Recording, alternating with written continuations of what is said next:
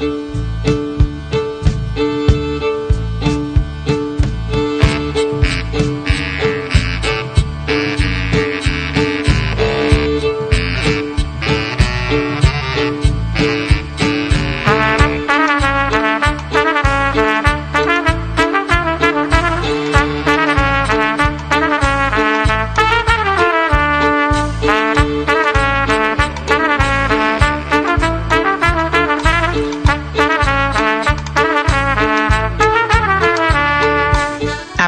و یک روز پادکست شماره 78 مسائب یک عاشق فقیر یا 45 سال کاریکاتوریست بودن در گفتگو با جواد علیزاده.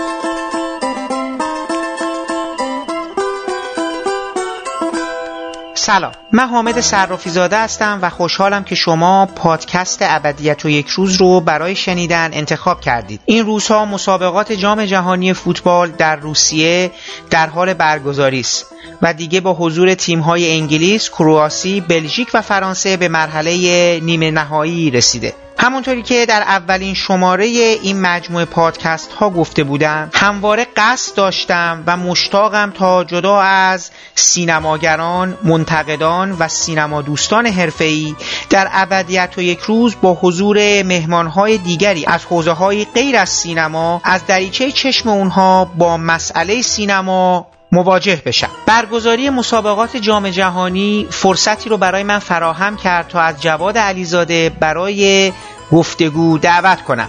کاریکاتوریستی که بیش از 45 ساله با کاریکاتورهاش درباره سینماگران، سیاستمداران، فوتبالیستها، هنرمندان، نویسندگان، ادبا و حتی دانشمندان و انتشار اونها در نشریاتی همچون کاریکاتور اطلاعات هفتگی کیهان جوانان بهلول نمکدون فکاهیون ابرار با عرض معذرت تنز و کاریکاتور کیهان کاریکاتور شهروند و همشهری داستان. طعم ویژه و یگانه‌ای به زندگی من و شاید آدمهای شبیه من تزریق کردند جواد علیزاده جدا از انتشار پیگیرانه مجله تنز و کاریکاتور در طول سالهای گذشته در سالهای دور با کتابهایی مثل همه علیه زورو علی کوچولو در تیم دنیا دکتر سوکراتس در تهران تنز موشکی و شوخی با انیشتین و همچنین گاهنامه هایی که درباره جام جهانی سالهای 82, 86 و 90 منتشر کردند به یکی از خاطرات بسری و جاودانه دوران کودکی و نوجوانی یک نسل تبدیل شدن که خب همین موضوع باعث شد تا از ایشون دعوت کنم و در قالب گفتگویی به او ادای دینی کرده باشم.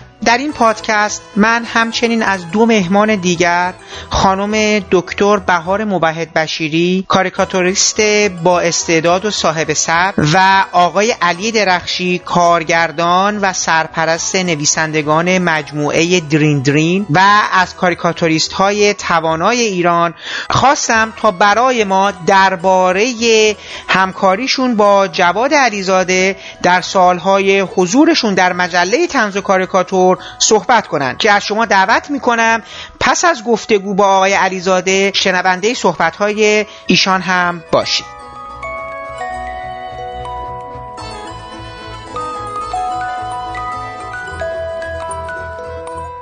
صبح که از خواب بلند شدم گفتم خب خیلی خوب شد. یه حس خوبی هم هست و من چی میگن انرژی مثبتی هم گرفتم و شما هم که احتمالا خیلی فوتبال دیروزم شما دیدین بله دیگه؟ فوتبال دیدم. اتفاقا می‌خواستم همینو بگم که این با یه انرژی مثبتی این مشعوف بله، شدید و بله، انرژی مثبت دارید فکر کنم اینجور مواقع من چون آدم خیلی دلرحمی هستم دلم واسه اون مدافع خیلی سوختش که به خودشون گل زد. یعنی اصلا دیگه غیر قابل جبران هم بودش. یعنی من از اون زاویه هم به قضیه نگاه می‌کنم همیشه.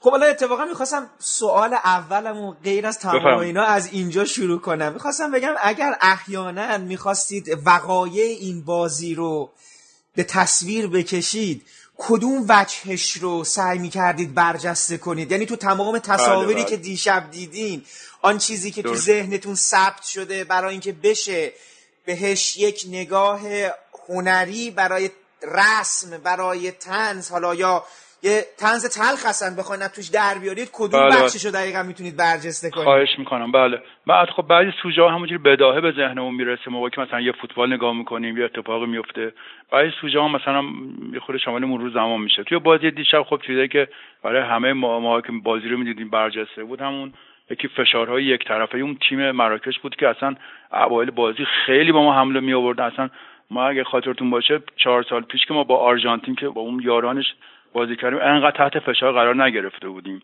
بعدم که خب بالاخره شانسایی بود که ما می آوردیم دروازه‌بان ما چند به خوبی گرفت. که همه اینا تو سوژه باشه برای حالا کار کردن. متا چیزی که ما الان خیلی مهم اینه که ما متاسفانه حالا شما این تو ایران نیستیم. ما مشکل کماکان پخش این تصاویر داریم. که می‌خوام یه اشاره کوتاه تو اینستاگرام می‌خوام بکنم که ما کماکان تصویر تماشاچی ایران اینجا نشون نمیدن و این واقعا باعث تاسف حاضر هستن شادی تماشاچی مثلا تیم مراکش نشون بدن ولی شادی ما رو نشون نمیدن چون برای سریال خانم‌ها می‌تونه توش باشن. اینا این شادیایی که ما می‌بینیم به دل ما نمیچسبه. یعنی درسته ما گل زدیم خوشحال شدیم مردم ریختن تو خیابونا.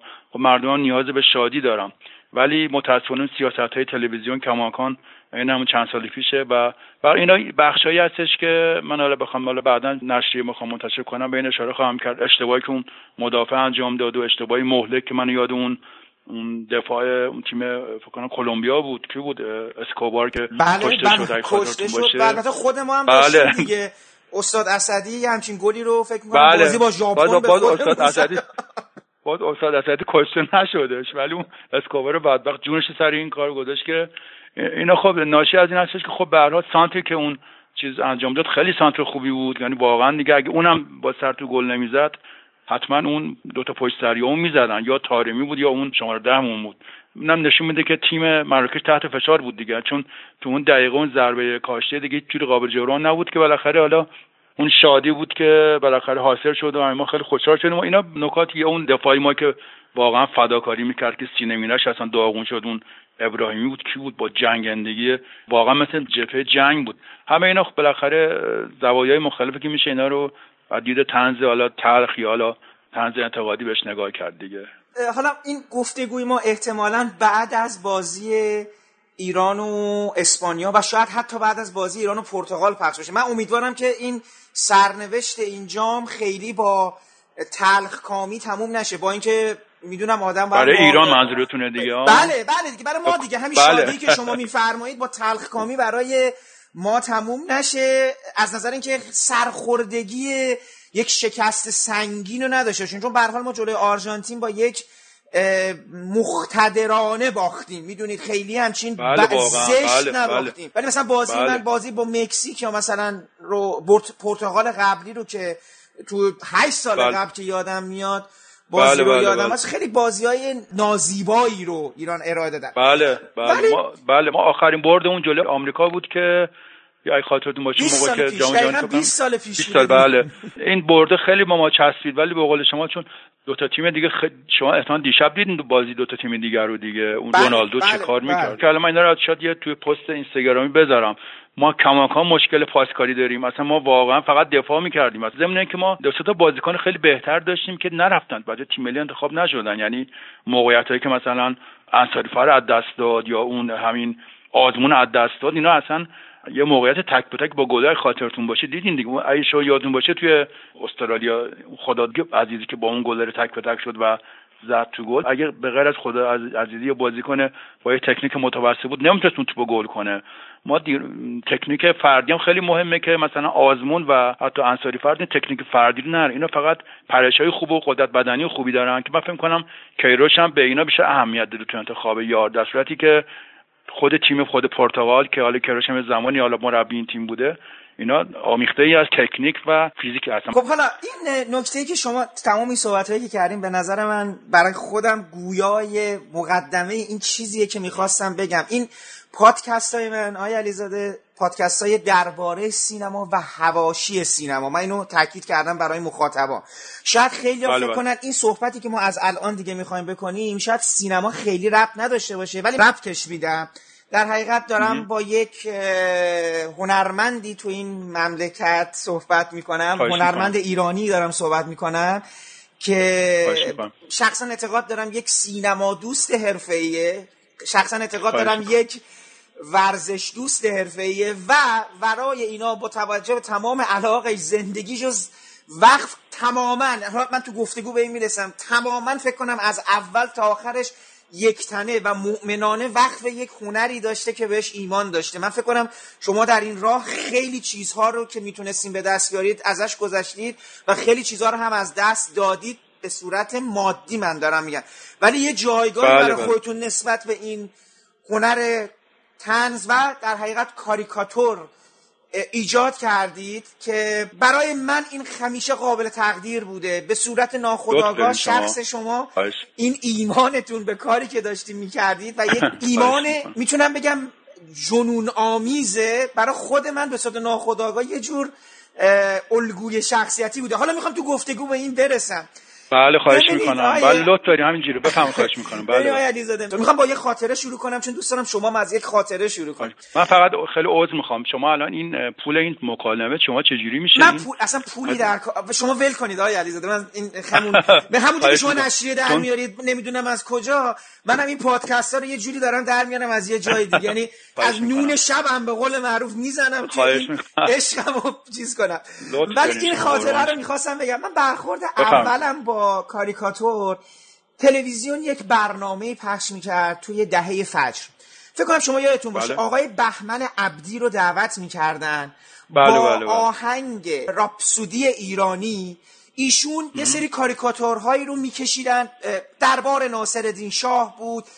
و این کاریکاتورها رو من نمی‌دونم اون زمان بداهه میکشیدن یا رسم شده بود و روشون میکشیدن. به حال اون کار خلاقانه ایشون تو ذهن من تو بله. دوران کودکی ثبت شد که خب این چی کار داره می‌کنه یه خورده بله، بله. بعدترش همزمان با خوندن کتاب های تنتن که کمیک استریپ بود یه سری کتاب های کاریکاتور هم توی ایران اومد به بازار که کتاب دکتر سوکراتس در تهران اون کتابی بود که تو دوران کودکی من خب من اطلاعاتی نداشتم ولی اون قصه انقدر واقعی انقدر رویایی. رابطه این پدر و پسری که میرن ورزشگاه و تیم برزیل تو دورانی که ایران جنگ ما تحریمی بله. من نمی‌تونم تو اون سنم 5 سال بیشتر نداشتم این کتاب اومد بیرون.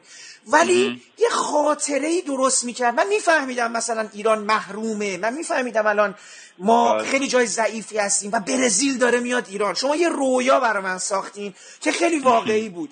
پدر و پسری میرن ورزشگاه و ایران با برزیل بله. بازی می‌کنه. اگه یادم باشه اون بازی ایران سه دو میبازه. و تو اون بازی فکر می‌کنم ناصر محمد خانی و عبدالعلی چنگیز گل می‌زنن. یعنی استقلالی و یه پرسپولیسی گل می‌زنن. درست من میگم؟ این دوتا گل زدن. آره. بله بله آره, بله. آره تیم. ملی بود و بعد و باقی هم حفظ می‌کنه. ما نمی‌تونیم برزیل رو ببریم. ما سه دو میبازیم. ولی بله. خیلی جالب بود. سوکراتس رو شناختم برزیل فهمیدم یعنی چی؟ بعد نشون داده بود که مثلا شما تو مطب دکتر سوکراتس رو نشون داده بود داره چیز می‌کنه. این پسره تو خوابشه میره اونجا. خب این کتاب اومد بیرون. دو سه تا فکر می‌کنم کتاب دیگه اونجا یادم یه کتاب در مورد اینشتین اومد بیرون و بعد بله. دیگه من نوجوان شده بودم و مجله گلاغا بود و یه دفعه تنز و کاریکاتور اومد بیرون که با عکس تیم ملی هم اومد بیرونش اولین بله شمارش. بله بله. و اصلا دیگه من خیلی اسم جواد علیزاده جایزه هایی که می‌برد کاریکاتورهایی که داشت می‌کشید دیگه تو ذهن من به قول معروف ثبت شده بود. من اینجا متوقف میشم در مورد خاطرات خودم تمومش می‌کنم. خیلی دوست دارم بدونم واقعا شما چه جوری اصلا به کاریکاتور علاقه من شدی؟ اصلا این کشیدن کاریکاتور فکاهه کردن حجم کردن اقراق کردن این اصلا از کجا اومد؟ چه جوری شروع شده؟ بله. برای شما. بله واقعا خودم جواب دقیق به اینا ندارم. ولی خب به حال ریشه و پایه همه اینا نقاشی کردن و لذت بردن از تصویره که خب یا به طور ذاتی یا حالا ژنتیکی یا نمی‌دونم ناخودآگاه در من و در سنین کودکی. من یادم موقع که خیلی بچه بودم و مدرسه نمی‌رفتم خب کاغذ مدادا رو که مثلا مال کاغذهای اداری پدرم تو خونه خط خطی می‌کردم به شوخی هم میگم. بعد موقع که کاغذ تموم می‌شد دیوار رو خط خطی می‌کردم. بعدم اعصاب پدر مادر خط خطی میگن همه رو توی پس همیشه میگم. بعدم تو مدرسه هم که بودم محیط خشک مدرسه خب آدم همیشه یه احساس خاصی داره دیگه. اونجا من اصلا یا احساس می‌کردم موقع که تو سین کودکی کاغذ قلم به دست می‌گیرم و نقاشی می‌کشم خط خطی می‌کنم اینا یه مداری خشکی و محیط مدرسه رو میستم تحمل بکنم. بعد مثلا یه موقع که خیلی مثلا ناراحت می‌شدم از معلم و اینا گرچه من همیشه 6 سال دبستان شاگرد اول بودم خیلی هم شاگرد معلم ما خیلی خوب بودم. ولی باز اون صبح زود رفتن اینا همیشه یه, یه حس افسردگی در درون ماها ایجاد می‌کنه. فکر کنم افسردگی از سین کودکی هم در ماها هستش. متا در شرایط مختلف فرق می‌کنه. بعد هر موقع حالا اینجوری گرفته می‌شد به قول معروف پدرم منو میورد مثلا مغازه لوازم تغییر واسه کاغذ و قلم نمی‌خرد و با اینا یه احساس خیلی خوبی به دست میوردم فهمیدم که من به اینا علاقه مندم یعنی عشق من اینا هستم بعد همینجوری این علاقه رو ادامه دادم که دبیرستان خب کاریکاتور معلم‌ها رو اکثرا سر کلاس میکشیدم خب چون من تخصصم تادی تو چهره بود همه شبیه در میومدن بعد اکثرا سعی می‌کنم مخفیانه این کارو بکنم ولی بعضی معلم یه میومدن به قول خوش مچگیری می‌کردن. یادم یه معلمم خیلی هنردوست بود. اومد دیدش دارم کاریکاتورشو می‌کشم. گفتش که تو سر کلاس اینو میکشیدی ولی چون انقدر شبیه خوب کشیدی کاری باید نداره ولی دیگه تکرار نشه. یا یا معلم دیگه بود که من که می‌دید مثلا کلاس اخراج می‌کرد. این برخورد دوگانه با کاریکاتورای من. بعد که دیگه من این حرفه رو به جدی ادامه دادم در سطح کلان سیاست مدارا و مسئولان همیشه این برخورد دوگانه رو با کاریکاتور دارن دیگه. یعنی در واقع کاریکاتور خب یه هنر انتقادی چه کاریکاتور چهره اجزای چهره رو دفرم می‌کنه مایه چهره رو آگراندیسمان می‌کنه. همیشه این برخورد دوگانه بود. که این برخورد دوگانه کم ادامه داره. همینا باعث شد که به کارگردان رو بیارم. بعد من اینو جالب بهتون بگم که من چون رشتم مترجم زبان انگلیسی بود از همیشه میگم. میگم من نه مترجم خوبی شدم نه کاریکاتور خوبی شدم. چون هیچ کدوم خیلی جدی نمی‌گرفتم. ولی خب به کاریکاتور بیشتر علاقه داشتم. من یک سال قبل از انقلاب به جای قبول شدم. با درجه لیسانس به عنوان مترجم. با حقوق خیلی خوب که موقع ما 7000 تومان می‌شد که معادل 1000 دلار اون زمان بود. به عنوان مترجم بخش صنایع هلیکوپترسازی استخدام شدن. که موقع تا همون زمان قبل از انقلابم برای همونجا پارتی بازی می‌کنن ولی خب من همه رو بر اساس ضوابط امتحانات ورودی و مسابقه قبول شده بودم. بعد همون موقع چون با روزنامه کمان کار می‌کردم. روزی که اونجا قرارش من استخدام بشم و شروع به کار کنم تو اون محل کارم که آرزو هر جوانی بود که فارغ التحصیل شد با اون مترجم با اون حقوق کار بکنه. اونا به من گفتن که شما دیگه توی مدت که اینجا کار می‌کنید فعلا حق ندید با روزنامه ها کار کنید یه مدتی. ولی من چون عشقم کار کردن با روزنامه بود مادم به روزنامه کیهان گفتم که اینجوری من گفتم روزنامه کیهان گفت نه ما نمی‌دونم شما بری و شاید شما باورتون نشه. من اون زمان کارت روزنامه کیهان با مای 4000 تومان انتخاب کردم. در که اونجا مای چقدر 7000 تومان بهم میده. یعنی می‌خوام عشق و علاقه جنون آمیزم بگم که من در عمل اثبات کردم. و جالبه که بعد دو سالم تو کیهان شغلم و آینده‌ام همه چی از دست دادم. ولی باز از عشقم به اون کارم پشیمون نشدم خودتون اولین مواجهتون با کاریکاتور کجا بود یعنی چه چیزی رو دیدین بله. که فهمیدید چیزی به اسم کاریکاتور وجود داره چون بله بله. نقاشی پورتره هست احتمالا می‌دیدین بله. آدمایی داشتن میکشیدن به هر حال یه دسترسی داشتید به حال تو اون زمان ولی برام. جالبه که مجله توفیق بودش چه چیزی بود که فهمیدید بله. یه چیزی وجود داره یه دنیایی وجود داره اسم کاریکاتور که درش می‌شود جهان پیرامون رو به استهزا گرفت. من چون تو بچگی خب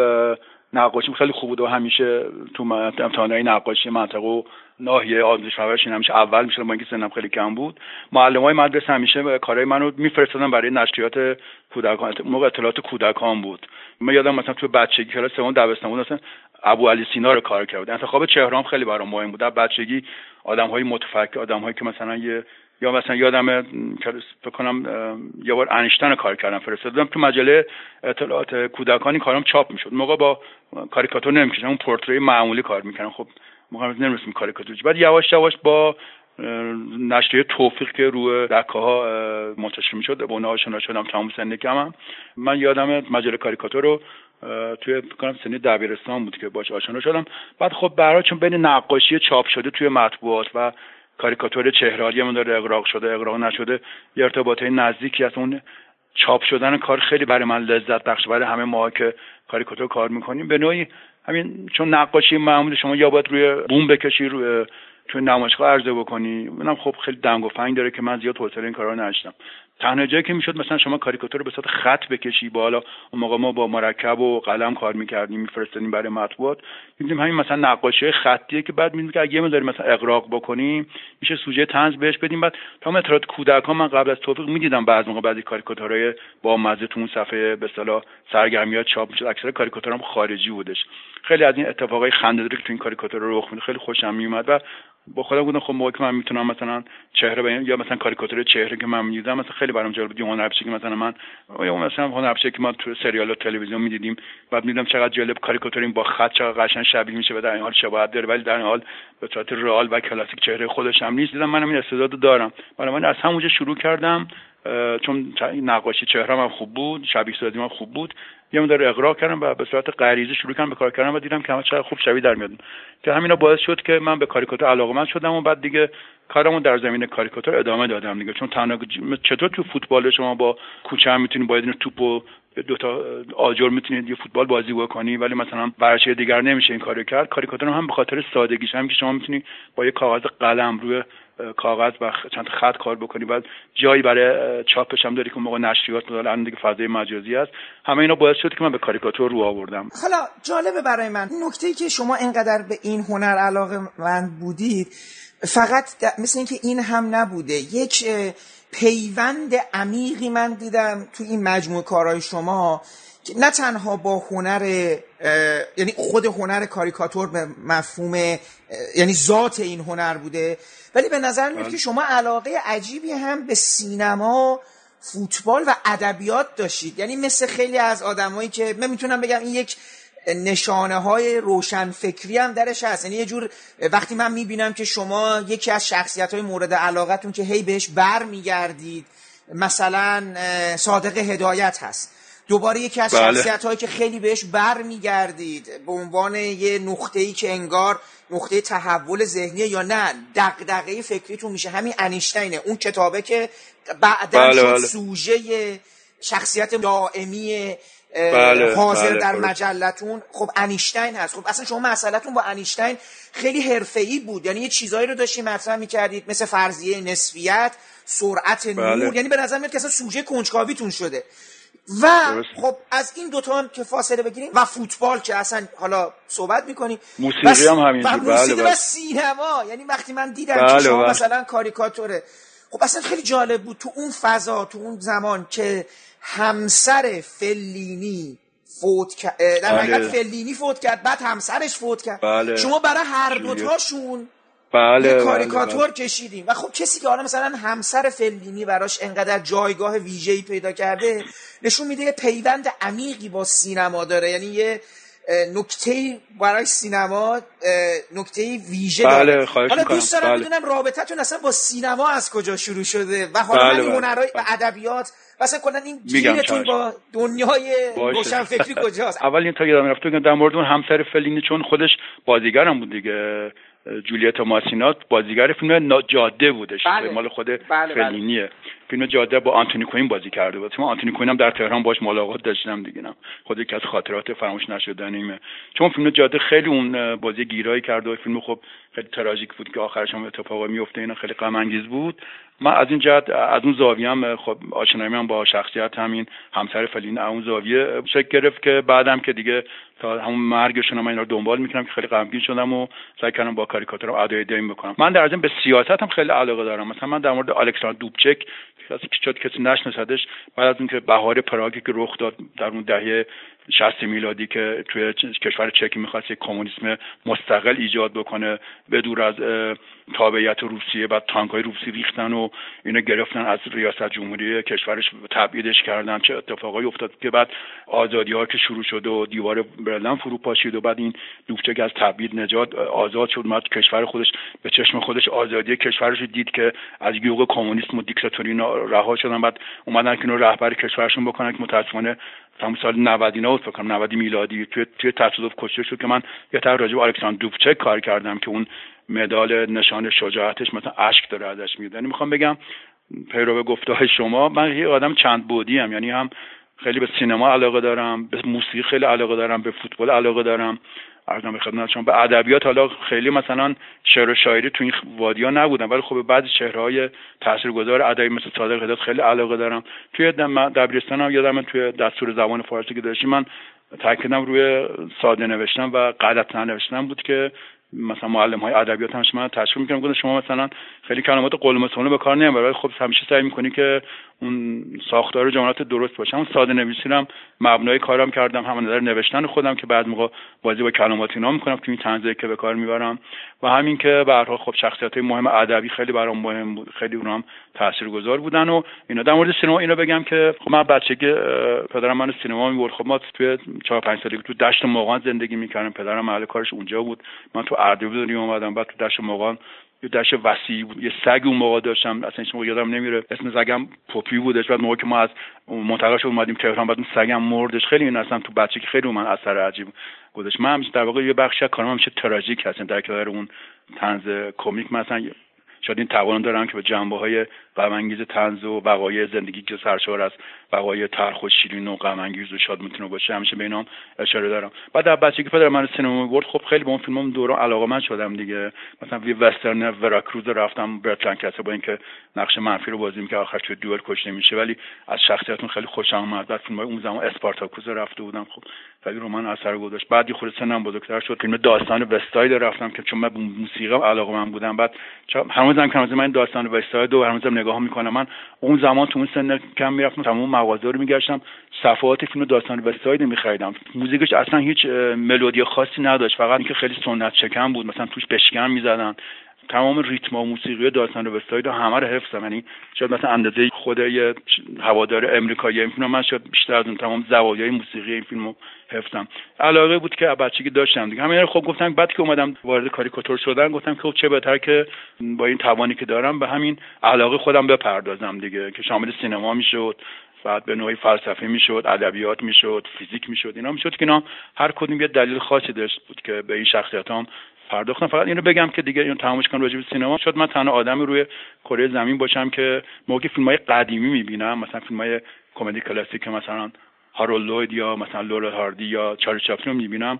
در کنار خنده اشکم چشم جمع میشه. هم از اون زاویه نگاه می‌کنم که آدما دیگه الان هیچ کدوم وجود خارجی همش مردن رفتن زیر خاک تبدیل به اسکلت شدن. ولی از یه برم خب مردم دارن شاد می‌کنن. و این خنده و گریه این غم و شادی رو اصلا اینا رو یعنی دوگانگی رو من اصلا زیربنای زندگی می‌دونم که آدم اگه حساس باشه همیشه می‌تونه این زاویه به قضیه نگاه بکنه. و من هر فیلم قدیمی دیگه که به سن سال خودم قد میده نگاه می‌کنم. مثلا بعضی یک فیلم مثلا نگاه می‌کنم. 54 میلادی. مثلا می‌رفتم تو تقریبا در می‌گفتم مثلا موقع ما دو سه سالم بوده. همش مجسم می‌کنم موقع این فیلم داشت فیلم برداری میشه مثلا تو می‌رفتم میخوندم لوکیشن فیلم کجا بوده؟ مثلا تو مکزیک بوده. مثلا در تابستان بوده. نیم کره شمالی هستیم پس ما, ما یکی هستیم. مثلا قشنگ با دیدن این فیلم مثلا سه چهار سالگی خودم رو تو اون فیلم می‌دیدم. خیلی عجیبه. شد کمتر کسی از این زاویه خیلی موقع مثلا من فیلم مثلا فیلم سربازه یک چشم می‌دیدم. مثلا فرضاً مال سال 1960 یا 61 بوده یا 62 بود در این خاطرم نیست. همش مجسم می‌کردم مثلا زمانی که ساخته می‌شد مثلا من فرضاً در 11 ساله بودم. مثلا ما تازه تو تهران مثلا از منطقه جنوب تهران که طرف خیابون مختار می‌شد به منطقه نارمک نقل مکان کرده بودیم. بعد با دیدن این فیلم آسمونی که تو این فیلم می‌دیدم مثلا کنم آسمونی بالا سر خودمه. درست خودم تو فیلم حضور ندارم. ولی این فیلم کاملا حس بچگی در من ایجاد می‌کنه در واقع خیلی موقع من فیلم های قدیمی می‌بینم بدون که داستان فیلم دنبال کنم اون داستان زندگی خودم دنبال می‌کنم. این حس حال عجیب دارم فکر کنم من تنها آدمی باشم که این زاویه نگاه می‌کنم و علاقه به سینما و اینا بدون که ادعایی هم داشته باشم فقط بر اساس اون چیز شخصی می دیگه به نظرم شما هم یه جورایی شبیه کار منتقدا رو از یه جهت دیگه انجام می‌دید وقتی منتقدا در مورد فیلم ها می نویسن می‌خوان انگار اون بله, بله. فیلمی که دوست دارن رو جاودانه کنن شما هم به نظر میاد شخصیت ها شاید. کرکترها بله. اینها رو می‌کشید یعنی اون چیزی که در قلب شما شوقی ذوقی حسی رو پدید میاره سعی می‌کنید اینو به یه نوع خودتون اینو جاودانه بکنید برای همین بله. این تمرکز شما روی این شخصیت های کلیدی میگم من حتی یادم شما یه همچین نگاهی به چاپلین هم داشتید این نکته که بله. گفتید و البته من اینم تو صحبتم بگم که اشاره که شما فرمودید من فکر کنم هم به صورت عملی هم به صورت عملی در دو جهت اینو این جمله که الان می‌خوام بگم فکر کنم در مورد شما صادقه آقای علیزاده. چون من چندین مورد با شما برخورد روبرو داشتم. آدم یه تصوری از تنز نویس ها کاریکاتوریستا داره که من تصور اولیه با شما در سن کمتر اون تصور نبود. حس کردم که مثلا باید خیلی آدم شادابی باشه. می‌دونی بگه بخنده اینا. ولی دیدم شما یه مثلا توداری خاص خودتون رو دارید. یه مقدار بله. به جهان با سکوت نگاه می‌کنید. من یه جوونه مثلا 20 ساله بودم. برای اولین بار که اومدم دفتر شما که تو میدون رسالت بود. درسته دیگه؟ هنوزم اونجاست؟ بله بله. نه نه نه. ولی تو اون منطقه. آره همونجا آره آره. بعد اومدم اونجا دیدم مثلا دفتر چون من همون زمان داشتم تو روزنامه جامعه ببخشید روزنامه جامعه رفته بودم داشتم تو روزنامه عصر آزادگان و اینا حق و تحریری کار می‌کردم اون تشکیلات روزنامه رو دیده بودم و نیزا. بعد اومدم دفتر شما دیدم مجله های گوشه است. اصلا انگار یه, آره. کوچه خونه کوچولوی در با زور باز می‌شد کرد بعد بله. فضای خونه خونه های قدیمی بعد مس... حالا اینو دارم به صورت اقراق شده سینمایی میگم. یه تارنکبوتی اون پشت بسته و نمی‌دونم یه خاکی رو میزه و یه چایی اون گوشه خودتون بله خودتون بله. یه سادگی عجیب. و خب من مثل الان دارم شلوغ فلوغ می‌کنم. بعد دیدم که جواد علیزاده خیلی تو خودشه داره نگاه می‌کنه ساکت گوش میده خیلی حرف نمی‌زنه.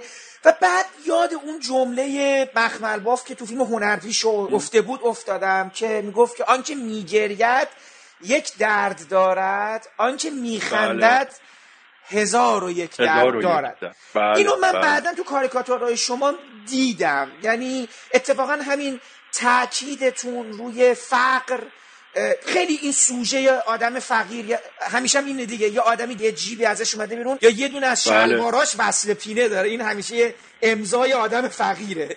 و اون همین بله. کاریکاتورام که اخیرا برای دندان پزشکی کشیده بودید. یا آدمی بله دندونشو بسته به در دندان پزشکی بکشه اون یه دندونه رو. همیشه همین بوده. یعنی درست میگید شما. من حتی فکر کنم به صورت شخصی هم شما یه خود آدم تلخی هستید ولی جهان رو سعی می‌کنید به هر حال برای یه سری آدمایی که دارن می‌بینن دارید یه خورده تغییرش می‌دید. حتی تو مرگ بزرگان سینما تو مرگ بزرگان ادبیات موسیقی به نظرم کار کاریکاتوریست و تناز اینه که یه خود جهان رو قابل تحمل تر بکنه دیگه. بله قبول بله دارید بله. ما تو مجله اون صفحه مثلا شوخی با مرگ داریم. یعنی یه صفحه برام ایستگاه مرگ داریم. می‌خوام بگم بله اون که شما میگین درسته. یعنی من بعضی تنز پرداز و فیلم های کمدی هم داریم اینجوری دیگه. البته من همه جور تنز خودم دوست دارم. تنزای صرفا کمیکه. فقط ایجاد خنده مثل مثلا سینمای فقط خنده دار. اونم دوست دارم. همه اینا ارزشمنده. خب یه مداری تنزای تلخ و اینا من دوست دارم. به خاطر اینکه احساس کنم آدم اگه مثلا فرضاً با مرگم شوخی بکنه ترتش از مرگ میریزه. بعضی تنز فرضاً میگن اصلا میگن به مقوله مرگ. اصلا نباید نزدیک بشی. من اصلا ایجاد افسردگی نمی‌کنه. شما موقع که با مرگ کنار بیای باش شوخی بکنی. خیلی عادی می‌تونی بپذیریش. متأ بعضی اینجور نیستن یا به قول شما بعضی تنز پردازا خیلی بگو بخند هستن تو همکارام هم هستن که با واقعا من بهشون حسرت می‌کنم نمی‌تونم مثل اینا مثلا توی جمعی خیلی خوب میگن صحبت می‌کنن جوکای خیلی بامزه میگن. کاملا حرفشون با کاری چیزشون با هم می‌خوره. ولی من فکر می‌کنم اشتباهی من کاریکاتوریست شدم. چون من شاید یه مداری بیش از احساساتی هستن شد به خاطر خاطرات دوران کودکی اتفاقی که بر من گذشته تو بچگی که تو اون روستایی دشت مقام بزرگ شدم بعد اون سگی که داشتم خیلی بهش علاقه داشتم. بعد که اومدیم تهران یه مدار بچه بودم تنها بودم شهرستانی بودم. یه مداری خب تاخیر می شدم همه اینا خیلی باعث شد که اینا رو تو خودم ریختم و از این زاویه به قضیه نگاه کردم و سعی کردم که این غم ها و این کمبود ها با کارم با حالا اسمش اگه هنر بزنیم با هنرم با اون خلاقیتی که داشتم یه جوری تسکین بدم که دیگه اینجوری شد دیگه. من بچه خیلی درس خونی هم نبودم ولی مثلا سر حالا فیزیک نسبت انیشتین اینم بگم حالا یادم افتاد مثلا تو دبیرستان بودم مثلا همیشه از معلم فیزیک میپرسیدم چرا مثلا ما تو قطاری که بالا میپریم دوباره سر جو میایم پایین؟ مثلا خیلی چیز ساده است دیگه. اصلا نه چیز علمی به اون که نرفته بودم. تو مباحث علمی مثلا این سوال در بیارم. مثلا معلم فیزیک اونم توضیح میده ولی من باز خیلی متوجه نمی‌شدم. بعد دیدم مثلا چقدر فیزیک می‌تونه مبحث جالبی باشه. علاقا به همین فیزیک انیشتین همینجا بود. من سال 60 که شغلم از دست دادم که اون جدا بهتون خواهم گفت. از سنین قبل خب خیلی شخصیت انیشتن با این موهای جولیده و حرفای عجب و غریب که می‌زد و اینا خیلی برام جالب بود. فیلمایی که بعضی موقع می‌دیدیم راجعش اینا. بعد که بیکار شدم دیدم بهترین فرصت برم چند کتابای انیشتن مطالعه موقع شروع کردم به مطالعه کتابای انیشتن. بعد دیدم چقدر جالبه چقدر این با اون بحثای چیزش هم نظر فلسفی هم نظر در واقع هندسی کردن جهان انحنای فضا مثلا سیبی که درخت میفته اونجا که مثلا نیوتون می‌گفت نیست مثلا فیزیک کلاسیک و انیشتین زیر سوال بود زمینه که میگم ما هر چی داریم از مثلا پیشینیان خودمون یعنی زمینه که نیوتون خیلی قبول داشت ولی مثلا میگوش که سیب بر اثر نیروی جاذبه زمین زمین نمیفته. سیب به این که تو فضای گودی ایجاد می‌کنه میفته زمین. خیلی مثلا حرفای عجیب اصلا آدم معشد معنی حرفا رو نفهمه.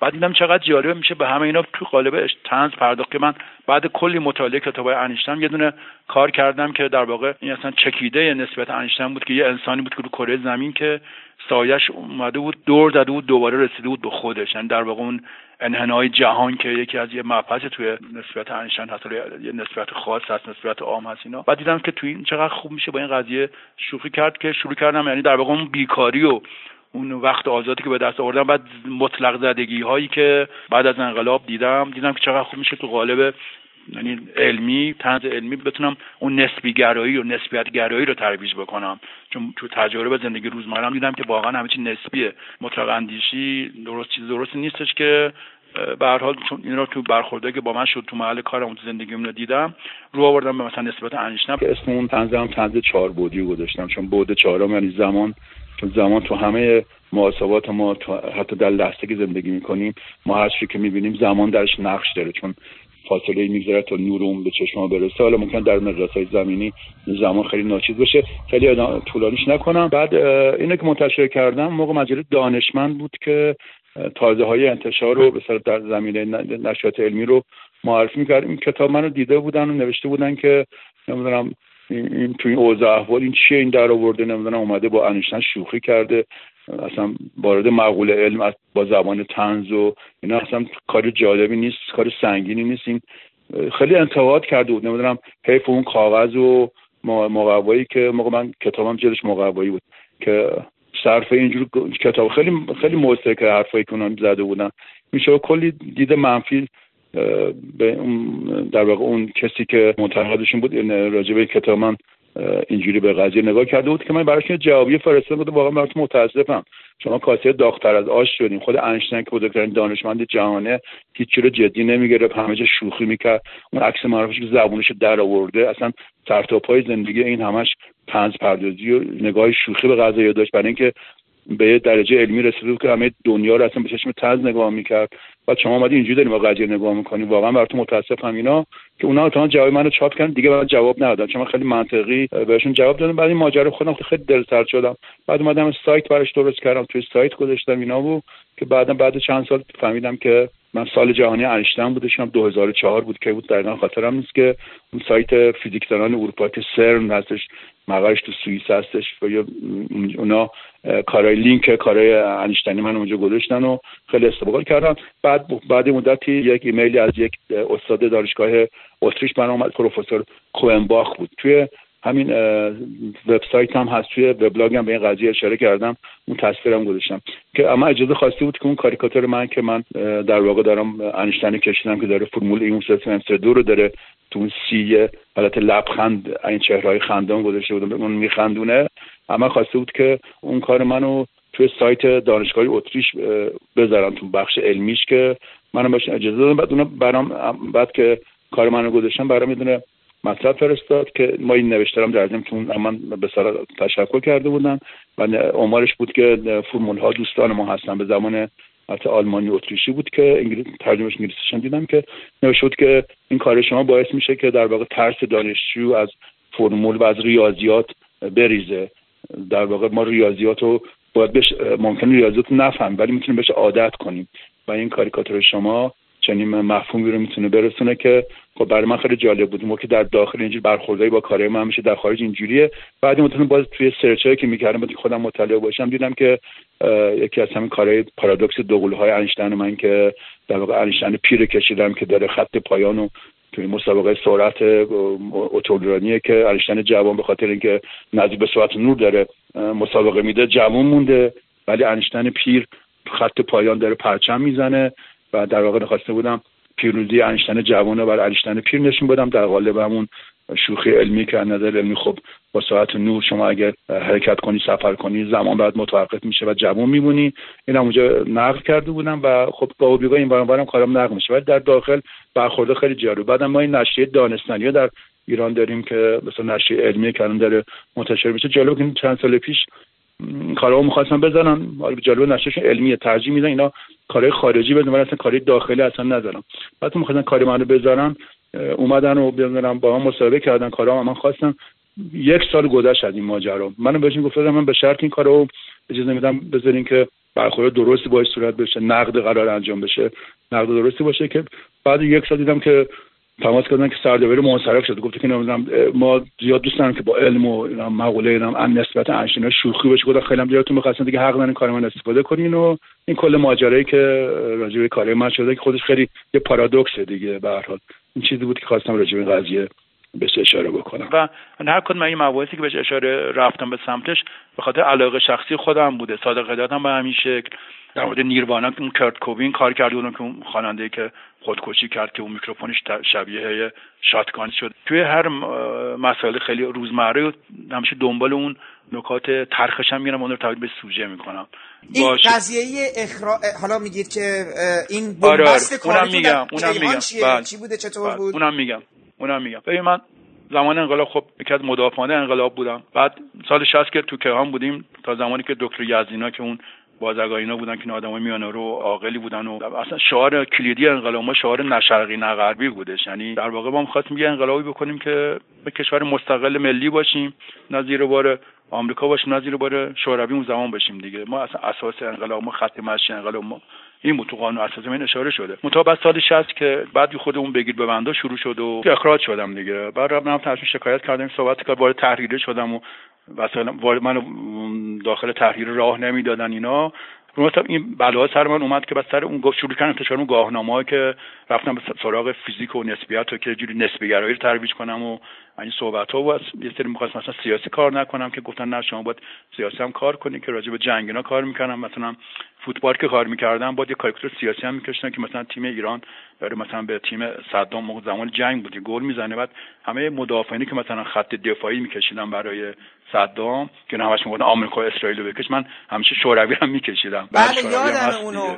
اصلا یکی از اون یکی از اون فکر کنم یکی از کاریکاتورهای شما پای الان نمی‌دونم کار شما بود یا نه پای اون فوتبالیست شبیه توپ شده بود درسته؟ شبیه بله اون کار من بوده. آره تو یعنی شلیک می‌کنه. آره دقیقاً آره دقیقاً شبیه بله. توپ مارادونا مارادونا تو جام 86 کشید بله بله. آره من فوتبالم از اون زاویه هم نگاه می‌کردم. چون اون زمان بازی آرژانتین انگلیس بود در واقع اون بازی رو به جنگ تشبیه کرده بودن. چون آرژانتین انگلیس رفته بود اون جزایر مالویناس که مال آرژانتین بود اشغال کرده بود که جنگ فارکلند بهش می‌گفتن. خود انگلیس اون جزایر فارکلند مثلا گذاشته بود. اگه خاطرتون باشه. بعد آرژانتین شکست خورد و دو طور تحقیر شده اون جزایر رو پس داده این صحبتات بعد همزمان با اون یعنی بعد از بعد از شکست در اون جنگ آرژانتین و انگلیس تو جام جهانی 86 مکزیک با هم روبرو شدن. بعد خب مارادونا یه تنه یه گل با دست زده که بعد گفت این دست خدا بوده که منم یه سوژه کار کرده بودم که میگه داور مارادونا با دست گل زد. داور میگه دستش درد نکنه. بعدم یه دونم کار کردم که روزنامه آرژانتین تیتر که ماراد... یه گلم که همه رو دیریب کرد زد دیگه که من موقع نوشتم که در واقع مارادونا یه ژنرالی آرژانتینی بود که یک تنه مثلا ارتش انگلستان رو شکست داد دیگه. بر اساس اون از دید جنگی به قضیه نگاه کردم. یعنی شلیک توپ اونو توپ همون جنگی تشبیه کردم که داره ازش توپ شلیک میشه که با این خلاقیت ها و چیزای اینجوری که به ورزش و به همه چی از زوایای مختلف نگاه می‌کردم و دید سورالیستی. خب تو کارام بوده دیگه. یا اون مثلا من فکر کنم که بهترین کارام کاری که صادق هدایت کار کردم که کلاش شکل جخت شده. حتما کنم معروفترین کاری بله. که به پوستر بله. رو. بله. همه جا داره بدون نام همه جا استفاده می‌کنن پوستر شده. خال تازگی دیدم خال خوبی هم می‌کنن اینو. به صورت گردنبند و نمی‌دونم گل سینه و گوشواری اینا همون عکس هدایت که کلاش جغ شده همه جا داره استفاده میشه. که مثلا من اینو میگم بعد موقع خلاقیات عجیب توی سن خاصی به سراغم خودم تعجب می‌کنم چطور این کارا رو می‌کردم. به که ذهنم خیلی آزاد گذاشته بودم هر چی به ذهنم می‌رسه و هر شخصیتی که بهش علاقه من بودم در موردش کار می‌کردم.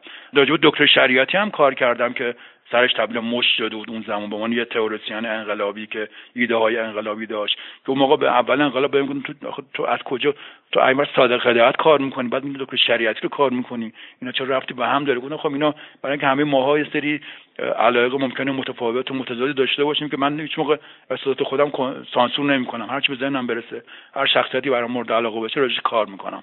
هنر کتاب های مصور همین کمیک استریپ خیلی بله، بله. توی غرب و شرق حالا من کاری غیر از, غیر از ایران خیلی طرفدار داشت البته در خود کشور ایران هم استقبالی که از کتاب های تن تن حالا به عنوان یکی بله. از شاخص هاشون و من یادمه که بچه که بودم این کتاب های کومیک استریپ انگلیسی هم به فارسی ترجمه شده بود. چون من مثلا ماجراهای بتمن و سوپرمن رو با ترجمه توی یه سری مثلا رفتم توی انباری دیدم این چت... پسرم ممینا داشتن.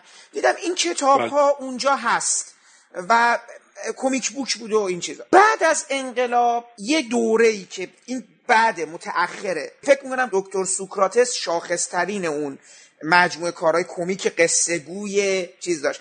که حالا البته اون بله. ازتون پرسیدم خیلی این کاری که دارید می‌کنید دوباره پیوند با سینما رو داره خودش چون شما یه قصه ای رو قرار کارگردانی بکنید از زوایای مختلف ما نشونش بدین بله. توش شبیه اصلا استوری برده یعنی اونایی که کار حرفه ای می‌کنن در سینما کارهاشون رو با همین استوری بورد پیش می‌برن شما برای ما بله. یه فیلم مثلا می‌خواستیم بسازید اول اصلا بله دوست دارم از شما یه سوال بپرسم که دلیل اینکه بعد از انقلاب این قضیه خیلی فراگیر نشد چیه؟ و دوست دارم یه مقدارم در مورد روند اصلا این ایده دکتر سوکراتس برای ما بگین چون به نظرم بله بله. بوده. از انقلاب بسیار خوب چون اکثر این کتاب هایی که تن تن اینا بودن اینا بسیار کتاب های خارجی بودن که تو ایران منتشر می شدن یا می اومدن یا ترجمه می شدن شاید فرانکلین بود فکر کنم چند تا دیگه بودن که خب بعد که انقلاب شده سری دیگه یه یه نگاه افراطی بود که دیگه چیزایی که خارجی اصلا خوب نیست اینا که یه وقفه افتاد که اصلا دیگه همینا باعث شد که دیگه اون کتابا دیگه ادامه پیدا نکرد. من خودم قبل از انقلاب کلی از این نشریات کمیک به غیر از تن کمیک بود که توی امریکا چاپ می‌شد که مثلا سریال های تلویزیونی مثلا سریال مثلا اون موقع روهاید بود نمی‌دونم وانتد جایزه بگیری بود که مال اسی مکوین بود وسترن بود اینا. اون همیشه مثلا پدرم برام می‌خرید.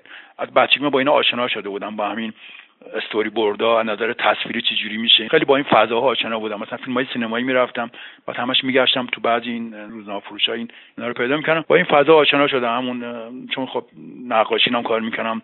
در من علاقه ایجاد شده بود. بعد انقلاب سری به خاطر این جلوی نشریات خارجی گرفته شد. یه مدت جلوی فیلم های خارجی مت گرفته شد. تو در همون راستا خب جلوی انتشارات اینجور کتابا جلوی واردات اینا گرفته شد و خود به خود یه وقفه‌ای در داستانه کمیک اونجوری ایجاد شد دیگه. من که دیگه بعضی می‌رفتم با از این شخصی خارج می آوردن یا به سختی یا از از ارشاد مجوز می‌گرفتن تغییراتی دارش ایجاد می‌کردن اینا که منم توی این اوضاع که من در واقع شغلم از دست دادم توی کیهان اینا گفتم بذار رو بیارم به همینجور داستانگویی های تصویری اینجوری که من قبل از دکتر سوکراتس علی کوچو در تیم دنیا رو کار بله, بله. اونم یادم اونم همین من گفتم دو تا چیز تو ذهنم بود بله یکی بله. یکی دکتر سوکراتس بود یه قصه فوتبالی دیگه هم بوده بله. ولی بله دقیقا یادمه من دو تا جلد داشتم امیدوارم هنوز بله. جلدش قرمز بود نه جلش چیز بود سفید بود ولی تیم فوتبال دنیا رو کار کرده بودم آره. که زمین سبز چمن نشستن که اونم یه بچه بود که خواب می‌دید که مثلا بعد با این محدوده که تو ارشاد بود می‌گفتن نه شما اینا نباید در بیان همون چیزی که بهتون گفتن الان زمان جنگ الان چه موقعی کشتن مارادونا و سوکراتس این حرفا گفتن. هر چیز به جای خودش. جنگم خب به جای خب من باید خونجا رویه رویه بدم برای مخاطبا علاقمندا جوونا که بالاخره اینا خودسازی بکنن. به این توضیحات اینجوری باید بهشون می‌دادم دیگه. درک نمی‌کنن که هر چیزی به جای خودش دست ربطی به هم نره یه آدمای دوگمی بودن که حالا مصیبت ما دست کشیدیم. هر موقع ارشاد می‌رفتن سر کسب مجوز این نشد اصلا تا یه هفته دو هفته خونه مریض می‌شدن. شما باورتون نمیشه. اصلا تلویزیون ما عکس مثلا عکسای میشل پلاتینی مارادونا سوکراتس اصلا نشون فیلماشو نشون نمی‌داد. بازی فوتبال رو خیلی ریز نشون می‌دادن. عکس اینا خیلی کم تو نشده ورش چاپ می‌شد. من با محدودیت اون زمان خیلی از این بازیکنای علی کوچولو در تیم دنیا و همون به در تهرانی که اینا رو به صورت ریز میکشیدم که دارم بازی نمی‌کنه همه رو من از تلویزیون بداهه میکشیدم مثلا خیلی کوتاه که بعضی فوت شما شاید یادتونه جام 86 مکزیک تلویزیون ما مسابقات جام جهانی رو نشون نمی‌داد. بله با یه فاصله ما من تو عید می‌دیدم. با مثلا آخر آخر شبانه. آره بله چون توی دو روز بعد تو عید بله بله همون. یا دو روز بعد یا مثلا مسابقه فینالو که بین آرژانتین و آلمان بودش. آخر شب نشون داد. بله. من قشنگ یادم. مثلا بازی 90 دقیقه رو مثلا 20 دقیقه نشون داد. بعد اینو چیکار می‌کردن؟ زور تو اخبار زور نتیجه بازی رو می‌گفتن. نتیجه بازی رو می‌گفتن که بعد اون مسئولان فرهنگی اون زمان می‌گفتن که ما عمدن نمی‌خوایم که جوونا مسابقات فوتبال رو مستقیم نگاه بکنن چون درشون هیجان ایجاد میشه. و این هیجان هم چوده ممکنه باعث بشه جوون جنگ و فراموش بکنه. فقط می‌کنیم اینا همچین سیاستی داشت. من اشاره به این خواهم کرد. چون هم توی مجله شما هم نوشتم رو چه تو اینستاگرام اشاره کوتاه بکنم. بعد جالبه که تو همون زمان که زمان جنگ بود خود عراق با وجود که اونم با ایران در حال جنگ بود توی جام جهانی شرکت هم کرده بود تیم عراق. این چی میگم؟ یعنی مثلا سیاست های غلط اینا دارم میگم. یعنی این برنامه بود که اصلا فوتبال با سختی ما منتشر می‌کردیم. تکودک با تنها دلخوشی ما جوانه اون زمان همین فوتبال و نشاط ورزشی بود که با اینکه فقط یه کام ورزش دونه برای چاپ می‌شدن عکسای خیلی تیرو و تار چاپ می‌کردن خیلی ریز چاپ می‌کردن. حالا ببین با این محدودیت این صحبت ها من اون داستان رو ساختم با خودم و قبل از همه اینا بدونه چیز ساختم یادم داستان همه علیه زورو در آوردم. نمی‌دونم شما دیدین یا نه. بله، این خیلی بله. گل کرد. اونم چجوری شد؟ مثلا من سال 60 ما این مجله در آوردیم. مجله بستن که من شغلم از دست دادم. یه مجله مثل نمکتون در آوردیم که اونم بستم بعد یه سال اینا. بعد من اومدم موقع کارتون های تلویزیون و مثلا تنها فیلم که تلویزیون ما نشون می‌داد. مثلا لورل هاردی رو به صورت پراکنده و با کلی سانسور نشون می‌دادن. هارولد رو نشون می‌دادن. بعد سریال زورو رو نشون می‌دادن. چون فیلم قدیمی بود دیگه صحنه های زمانش حذف می‌کردن. بعد مثلا کارتون پلنگ صورتی بود و اون معاون کلانتر بود اینا اینو چند هم نشون می‌دادن. من اومدم همه این شخصیت رو با هم ترکیب کردم. به قول شما یه استوری بورد براش نظر گرفتم یه داستان ساختم. که دوباره باز به اصطلاح زورو که مثلا یه قهرمانه که همه رو می‌زنه و هیچ کس حریفش نیستش اینا با اون شمشیرش اینا این دیروز دندون درد می‌گیره متن از دندون پزشک میترسیده. بعد دنده پزشکم هارول لوید بوده. بعد دوستاش میرم مثلا همین لورل هاردی و نمی‌دونم پلنگ صورتی اصلا چیزای خیلی بی ربط متفاهم می‌خواستم از چهرهاشون استفاده کنم. اینا میان جمع میشن یه جوری ضروری می‌برن دندون پزشکی که بتونه دندونش رو معالجه کنه که باز بتونه مثلا به مبارزاتش علیه مثلا دزدا و اینا ادامه بده.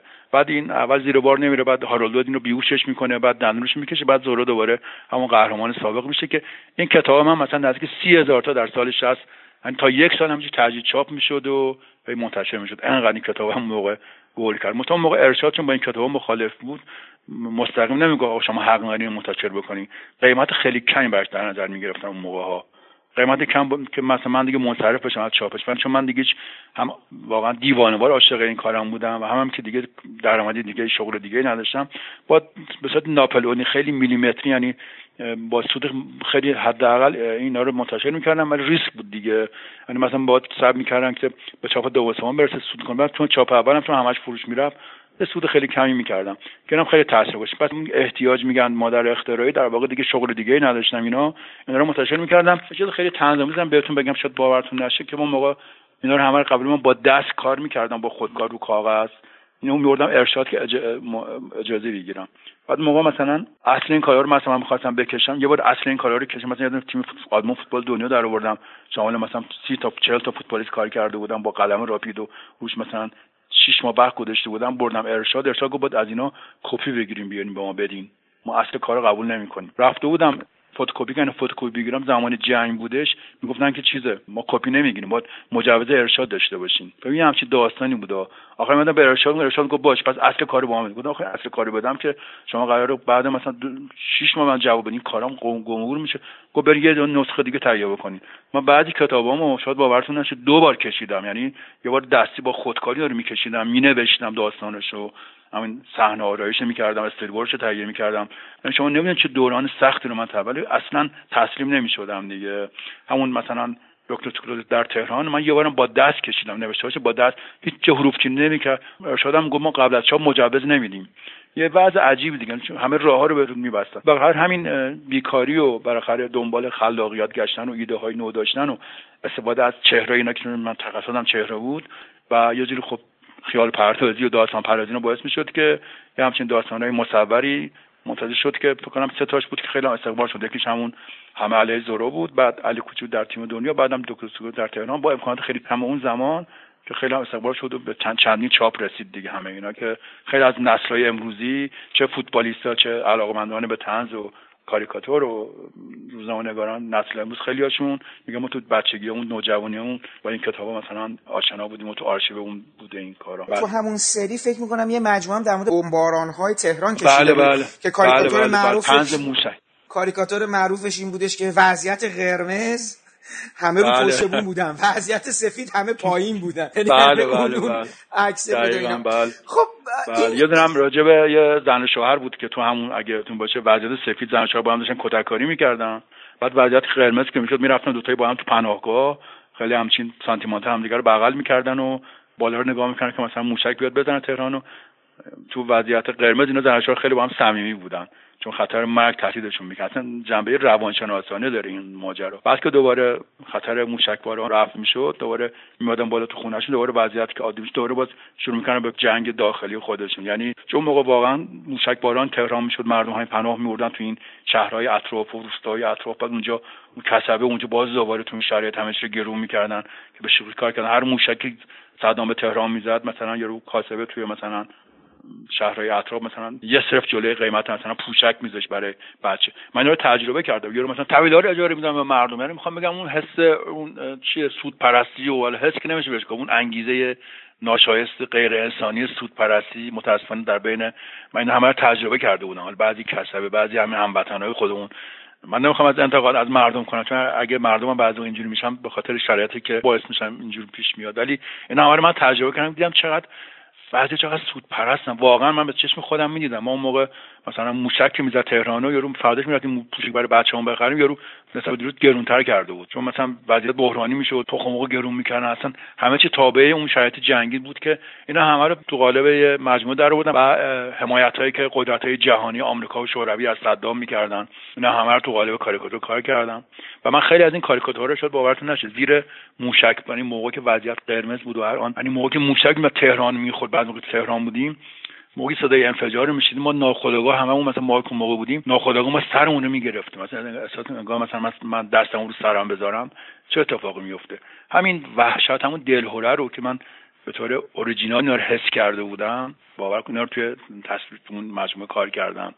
یه آدم کشته بودم مثلا به جای یه جفت دست مثلا پنج جفت دست داره که دستش رو سرش گذاشته که براش سرپناهی بشه که مثلا موشک به سرش آسیب نرسه موشک مثلا به ساختمون می‌خوره که دیگه آوار میاد همه از بین میرن دیگه. یا توی مجموعه که یه استریپ سه صحنه کار کرده بودم که یه خانواده هستن که دارن همدیگه رو بغل کنه بعد موشک اومده خورده انفجار رخ داده صحنه سوم. از این خانواده های پودر فقط مونده که ازش داره دود بلند میشه. یعنی هیچ چی دیگه از این نمونده. یعنی تلخی تمامی که تو جنگ واقعا بعضی خانواده متاسفانه بلا سرشون اومد. این همه رو من تو اون مجموعه کار کردن که فکر کنم هیچ کتا نمیشید چون سرمقاله نوشته که این شاید تنها مجموعه که واقعا زیر باران بمب موشک تهیه شده همه سوژه ها همه سوژه های اصلیه که من خودم واقعا تجربه کرده بودم که بالاخره یه سندی واسه آیندگان دیگه. ولی این واقعا سند خیلی واقعی بود دیگه. من در اون لحظه همه رو کرده بودم بله اصلا بود تنز موشکی. در دوره بوم بله. موشکی که اونو بعد اضافه کرده بله. بود. نخواسته بودم بخندم خواسته بودم به مصائب جنگ بخندم که تو سر مقالم اشاره کرده بودم. ببین علیزاده خب اینا تمامش دیگه اومد و اومد و اومد. فکر می‌کنم میاد برای دقیقا بعد از دوم خورداد حالا ما یه دوره گلاغا داشتیم. گلاغا اصلا یه جنس دیگه ای از تنز و اینا رو داشت. و شما دیگه فکر کردید تمام این سالها رو جمع کنید در تنز و کاریکاتور. من تا مدت ها می خریدم تنز و کاریکاتور رو و یادمه که شعار شما این بود مجله ای که بدون یک آگهی داره در میاد. کیفیت بله، کاغذتون رو هی تغییر می‌دادید برای اینکه مجله در بیاد. نمی‌دونم بالاخره دیگه آخر یه بار یه جا دیگه مجبور شدید یه آگهی برید ولی اونم با یه قالب خلاقانه. من درست میگم دیگه نه؟ یه, یه آگهی یه بالاخره یه جا رفتیم دیگه نه؟ بله بله. خب. بله ولی متفاوت بود. آره متفاوت بود. ولی کلا برای من اصلا این دیگه به نظرم دیگه این سرسختی شما اینجا دیگه رسیدش به اون نهایت اوج خودش دیگه. اینکه خواستید دیگه یک مجله رو در بیارید تا اون جایی که میشه و تمام اون تجربیات اون کمیک استریپ ها و اینا رو دیگه به صورت یه قالب یه مجله در بیارید. حالا دیگه داشتید کاریکاتوریست های جوان رو تشویق می‌کردین بیان و در مجله شما کار بکنن. چون میگم اون زمان ما جنس مثلا کیهان کاریکاتور هم داشتیم. یه, ج...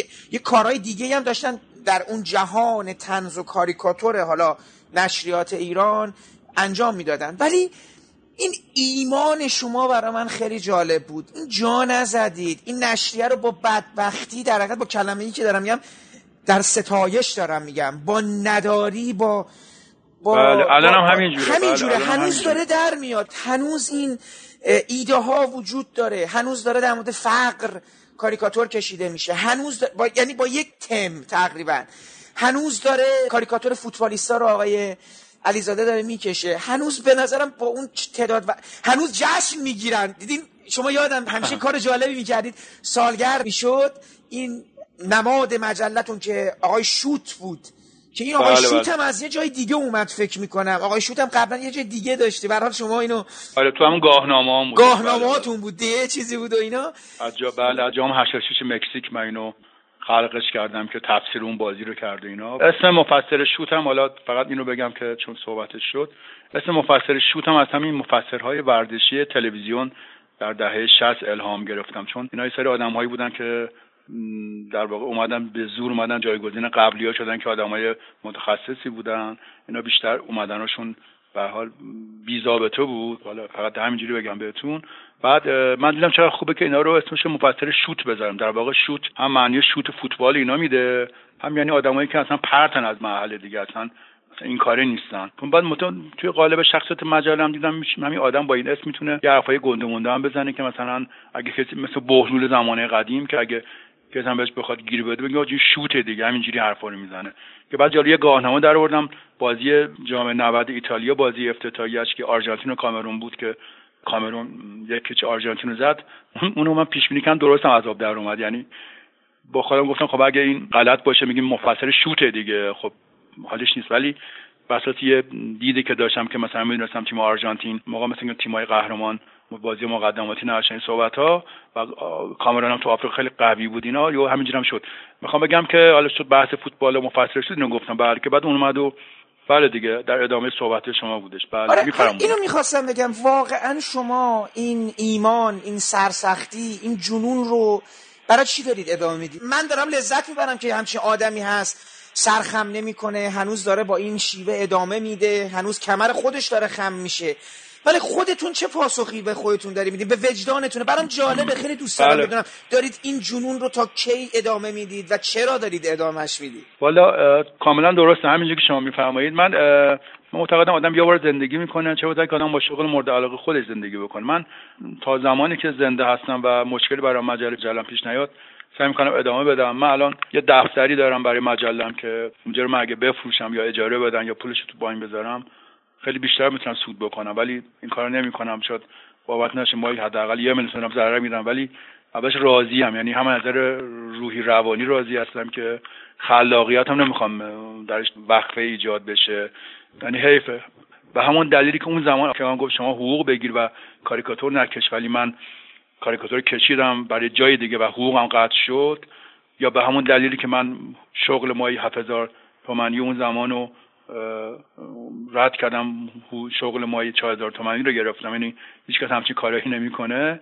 و همون دلیل هم دارم این مجله رو ادامه میدم. این مجله که درش عشق باشه علاقه باشه ایمان باشه به نظر من خیلی ارزشمنده و این سری تجربه های بشریه که من دارم اینو تجربه می‌کنم و لذت می‌برم از کارم. علیرغم همه مشکلاتی که هست علیرغم همه بیمهریایی که به من شده از سوی مسئولان کشور از سوی بعضی همکارای خودم که از مجله من اینا همشون در واقع مطرح شدن و اینا. ولی خب چون هنوز دارم کار می‌کنم و هنوز دارم با نسل فعلی که تو مجله من بعضیشون شروع کرده بودن هنوز دارم اونا رقابت می‌کنم و اونا به چشم رقیب دارم و نگاه می‌کنم. با وجود همه اینا خیلی لذت می‌برم از کاری که دارم انجام میدم و خب مسلم اگه من سودی میوردم خیلی بهتر بود. ولی خب بعضیا ممکنه بگن پس شما از کجا درآمد داری؟ خب من یه حقوق بازنشستگی دارم می‌گیرم که در واقع همیشه میگم میگم من در واقع یه حقوق بازنشستگی حداقل می‌گیرم به خاطر اینکه از کشورم از وطنم دفاع کردم. ولی کسانی که به وطنشون خیانت کردن دارن چندین برابر من دارن حقوق می‌گیرن. ولی من اصلا پیش وجدان خودم راضی هستم. یه مسئله معروف هست که میگن تو بعضی کشورها جهان سوم اگه شما به کشورت خدمت کنی خونت ویران میشه. اگه به کشورت خیانت کنی خونت آباد میشه. دقیقا من مصداق عینی همین ماجرا هستم. حقوق بازنشستگی دارم میگم تازه بازنشستگی هم کی؟ هیچ کس من بازنشسته نکرد. من موقع سال 60 شغلم تو کیوان از دست دادم. فقط یک سال سابقه بازنشستگی داشتم. بقیه رو خودم خودم بیمه خیش فرما اختیاری می‌کردم که با حداقل حقوق خودم دیگه توان مالی نداشتم. با حداقل حقوق خودم 20 سال بازنشستگی کردم در که من 40 سال صاحب کاری مطبوع همه در واقع تاوان وطن دوستی می دارم می‌پردازم. ولی پشیمون نیستم. معتقدم هر کسی در قبال وطنش تعهدی داره. من که عددی نیستم دکتر مصدق به خاطر وطنش این همه سختی کشید می‌تونست بله قربانگو باشه دست شاه بوسه کاری به کارش نداشتم. ولی این همه تبعید و بدبختی و آوارگی رو کشید. ولی خب دنش به وطنش ادا کرد. منم همینجور. من نوعی. بنابراین بعضی به من فکر نمی‌کنم من با کاری ندارم. ولی به به کارم راضی هستم. سعی دارم تا اونجا که میشه مستقل باشم و همیشه این نصیحت هم به همه نسل جوون کاریکاتوریستا می‌کنم.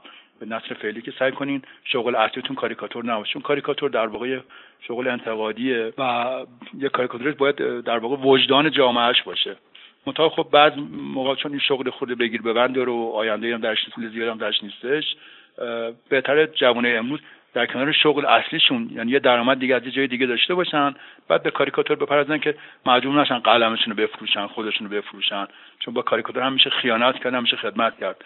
ضمن که خب بعض موقع خودم برای اینکه بتونم مجله‌ام حفظ کنم و خودم حفظ کنم از اقتصادی تو بعضی این جشنواره خارجی شرکت می‌کنم. حالا بعضی رو مثلا اگه برنده بشم دلاری یه چیزی ببرم داره خب خرج مجله به خرج زندگی می‌کنم و اینجوری امورات هم میگذره دیگه. خیلی هم راضی هستم. قرار من چقدر عمر بکنم. اون جهت آدم همون بهتر که با شغل مورد علاقهش که من دیگه بعد این همه سال نزدیک 40 50 سال تو این کار بودم و این همه خلاقیت و توان داشتم. حیف این همه رو بذارم کنار به خاطر پول یا به خاطر وضعیت بهتر؟ ترجیح میدم با همین شاید ادامه بدم. هیچ وقت دلتون خواست که رسانتون رو عوض کنید. حالا توضیح میدم منظورم چیه. یکی از کسانی که در مکتب شما دقیق اصلا می‌خوام بگم مکتب شما یعنی شیوه برخورد شما با کاریکاتور و اون تکنیک شما. قول معروف پرورش پیدا کرد و اومد بیرون. مثلا آقای درخشی بودن. آقای علی درخشی. من دقیقا یادمه که بله بله کاریکاتور بله. و اصلا جالب بود. علی درخشی که یه نفر دیگه بود که خیلی شبیه شما می‌کشید. امضاش آیدا بود.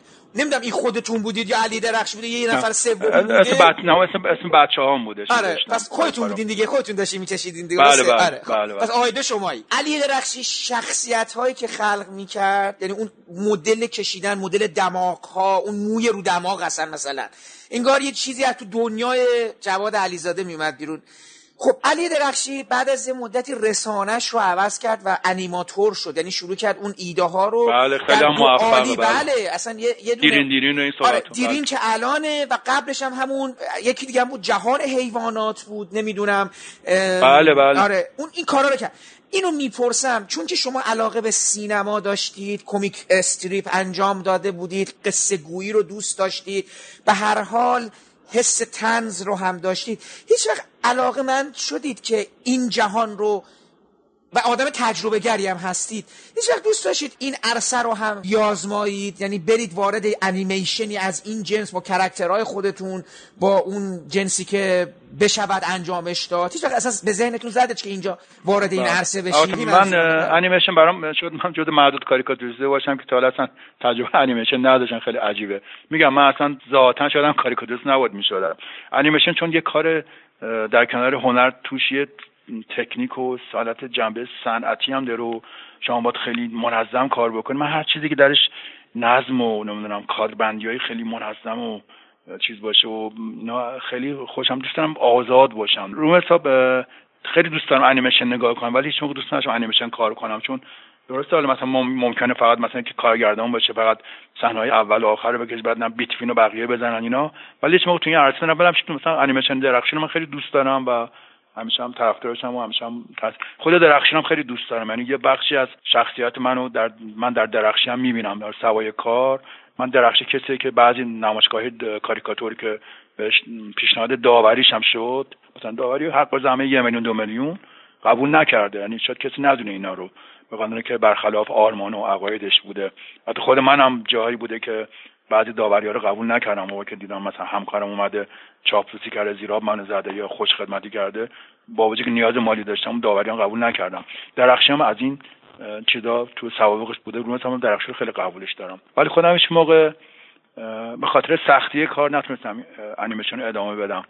ولی یه چیز دیگه بگم که اینم حالا یادم افتاد حالا شاید بی باشه ولی من توی دبیرستان که ما توی کلاس چهارم پنجم ششم اون زمان دیگه در واقع دهم یازدهم دوازدهم اون زمان کلاس یازدهم شد ما یه درس اونم رسم فنی داشتیم که روی کاغذهای گلاسه براق ماها باید میمدیم با پرگار و مرکبی چین و اینا مثلا شکلهای خیلی دایره های خیلی تمیز در می آوردیم بعد خونه های شطرنجی سیاه و سفید تمیز در می آوردیم نمی‌دونم شما اینجا تجربات داشتین تو درساتون شاید احتمالا. بله داشتیم ولی من واقعا آدم بسیار بی... می‌خوام اینم اعتراف کنم. من به شدت آدم بله. بی استعدادی در نقاشی نقاشی بسیار دوست داشتم ببینم ولی به شدت بی استعداد در کلیه عرصه های هنری بودم. همیشه منم همین خجالت میکشیدم وقتی اینا رو می‌دیدم. من اینو می‌خوام بگم. من که مثلا نقاشیم از همه بهتر بود. تو همون دبیرستان معلم که عکس همه معلمان رو میکشیدم.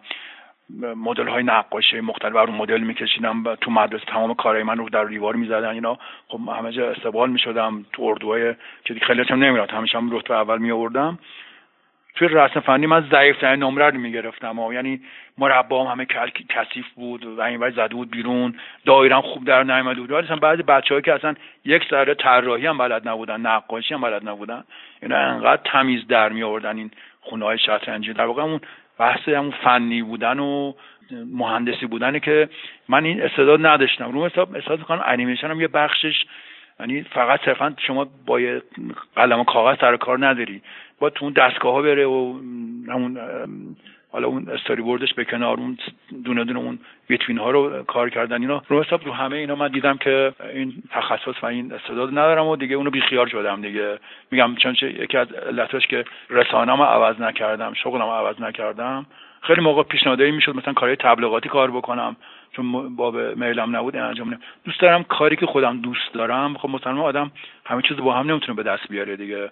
دوست دارم تا آخر عمرم همین کارم ادامه بدم.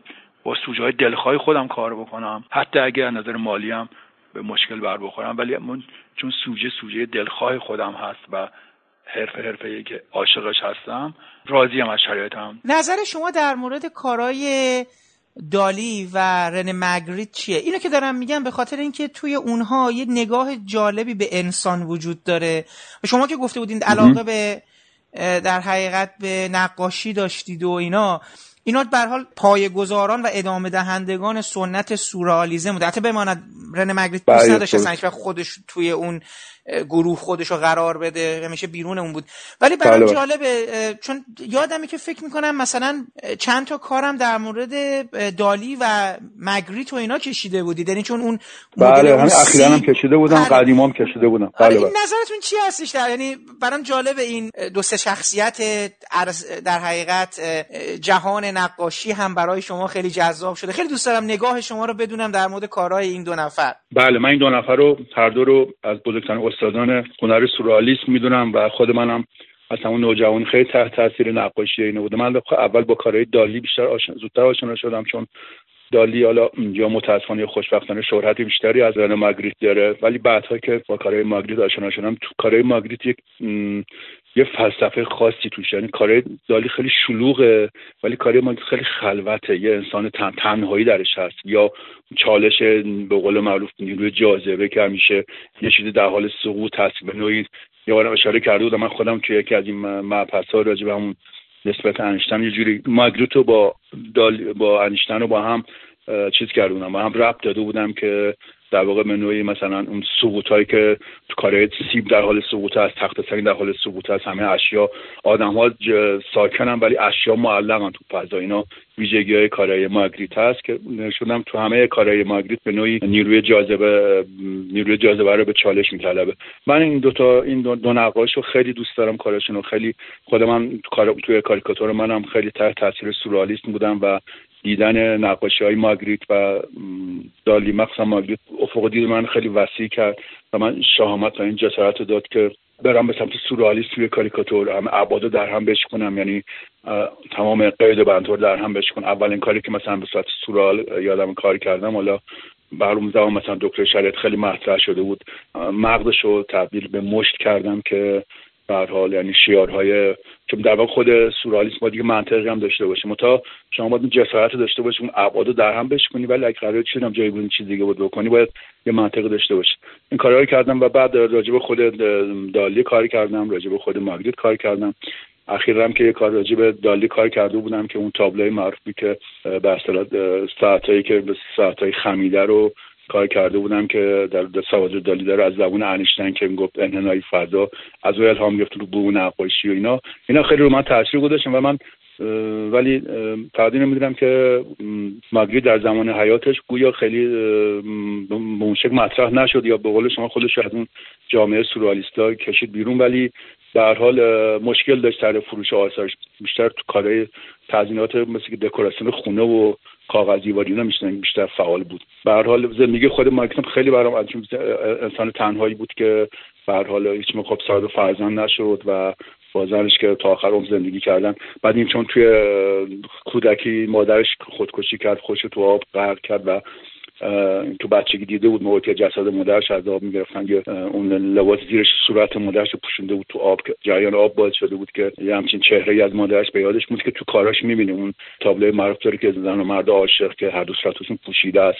در واقع در هم نگر میبوسه ولی صورتشون مثل یه پارچه مثل مثلا کفن. در واقع به نوعی عشق و مرگ تو کاره مثلا مرگ خیلی نمود داره. یا اصلا تنهایی هاش انسان تنها. ولی مثلا تو کاره دالی کاره دالی خیلی شلوغه. اونم خوب سورالیسم خاص خودش داره. من به این دوتا بزرگ عرصه هنر سورالیست همیشه احترام می‌زنم و خیلی هم تحت تاثیرشون بودم چون همینا میگم میگم یه جور تن یعنی یه جور شوخ طبعی تو کارشون هست هم یه جور بله بله دقیقاً یه بله، نگاه بله. خاصی به انسان دارن و بله. به خصوص مگریت یعنی اون اون شخصیتی که هی تکرار بله میشه من این آدم بله اینم اینم اضافه کنم که تو همون مبحث سورالیسم مثالی که من زدم خب دکتر شریعتی رو گفتم خب من قبل از این صادق هدایت کار کرده بودم که کلاه صادق هدایت تبدیل به جغد کرده بودم که از کارهای سورالیستیه که من فکر کنم خود اگه مارگریت هم اگه زنده بود خیلی اون کارمون دوست می داشت یا اونم برگ... یعنی در واقع اون شهامت که به دست آوردم در اثر دیدن عمیق دیدن کارهای ماگریت بود که در من جسارت ایجاد کرد که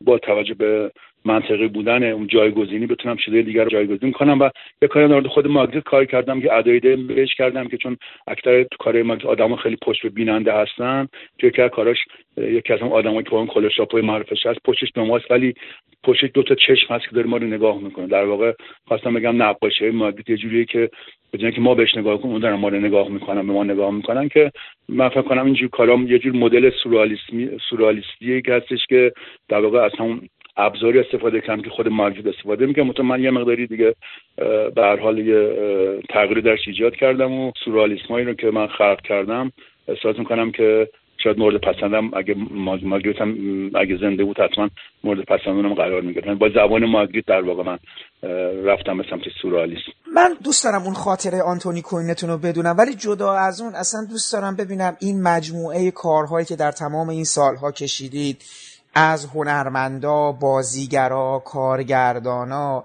اینا وقتی برخورد کردن برام خیلی مهم ایرانیا رو بدونم. این درصد تحملشون چقدر؟ البته شما از اونایی هستین که واقعا های علیزاده اینم بگم. یه فرمتی که شما میکشیدید واقعا اونقدر من شخصا احساس نمی‌کردم وجهی توهین آمیز به شخصیت مثلا میبخشیدید که حالا طرف بخواد عصبانی بشه. حالا یه نفر شاید دماغش بزرگ بشه ابروهاش پرپشتر باشه گوشش بلند باشه موش ریخته باشه فری داشته باشه. به حال به نظرم نهایتا شما یک چیزی رو در صورت من می‌بینید یا در شخصیت من و برجستش می‌کنید. قاعدتا شما اونجوری نبودید که یک وجهی افزون کنید بر یعنی تحمیل کنید به اون آدم یا مثلا یک بله, بله. روایت نامناسبی رو از اون شخص بخونید. مثلا قسی القلب نشونش بدید یا مثلا وحشی یا مثلا ضد یک چیز. مگه اینکه حالا شخصیت مثلا داشته باشه مثلا هیتلر رو بکشید یا آدمای چه می‌دونم قسی مثلا ترامپ رو بخوایم بکشید احتمالاً سوژه یه چیز دیگه سوژه که شما می‌تونید هزار و یک پلشتی برش بار کنید. داره آدم بهتون سوژه بله، رو بله. میده. ولی کلا می‌خواستم ببینم تمام این سالها وقتی که برخوردی داشتی با هنرمندا اینا چگونه با شما روبرو شدن؟ چگونه سطح تحملشون رو کجا دیدید؟ من چون اولا خودم شخصا نظر اخلاقی خود آدمی هستم رودرواسی دارم. موقعی که شخصیت چهره رو می‌کشم خیلی بیش از حد اغراق نمی‌کنم. در واقع سبک خاص خودم دارم. من در واقع اینا رو کاریکاتورهای سیاه می‌دونم. کاریکاتورهای خب ما کارتون سیاه داریم کاریکاتور سیاه داریم. کارتونمون کارتونهای روزمره است که editorial و gag و اینا چاپ میشه که شما خودتون باید با این اصطلاح بیشتر آشنا باشین. کاریکاتور هم که صرفا هم کاریکاتور صورته. من کاریکاتور چهره هم بیشتر همون در واقع چیز بینابینه. بعض چهره خود به خود خیلی کاریکاتوری هستن. مثلا مثل بین اینا. اینا رو خیلی قشنگ آدم می‌تونه اون عنصر تنشون پیدا بکنه. این همیشه رعایت می‌کنم یه یه مورد دیگه اینه که اگه این علتی که خیلی زیاد دفرمه نمی‌کنم و خیلی اقراق نمی‌کنم. اینه که معتقدم هیچ انسانی کامل نیست. موقع که یه کاریکاتوریست بیاد یه نفر رو با بیرحمی که تمام دماغش گنده بکشه ابروهای پرپشت در و داغون بکشه نشانگر پس خوش آدم باید کامل بی ای بی باشه که اینجور نیست. من همیشه همین واسم کاریکاتور یکی رو بکشم. برای اینکه بهش بر نخورم کنم ببین اول من کاریکاتور خودم می‌کشم. کلم اینجوریه مثلا مو ندارم. دوتا اینجا سی خونک بالا دارم. به عنوان موی گوشم اینجوریه دماغم کوفته ابروام پرپوشه مثلا میگم ببین من خودم اینجور می‌کشم. من موقعی که به خودم رحم نمی‌کنم پس اگه تونم قراره بکشم نباید بیاد بر بخوره. که همیشه با این شرط میکشیدم. یا اگه تجربه داشتم معمولا کاریکاتور خانم ها چون یه خانم ها حساس هستن به چهرهشون چون بچگی می‌دیدم.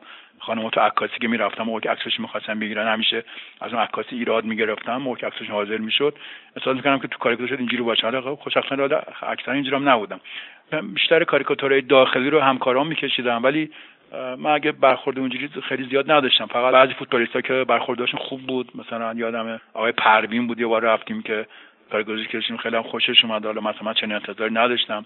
بعد یک خودکار کاغذ قلم بهش دادیم که نوشته امضا کرد و خیلی خود از مدل گرفتن قلم دستش خیلی جالب بود. یعنی اصلا خیلی فرق می‌کرد. ولی به هر حال با این وجود که مثلا انتظار داشتم که خیلی از کاریکاتورش خوشش نیاد چون منم زیاد اقراق نکرده بودم دیدم استقبال کردش.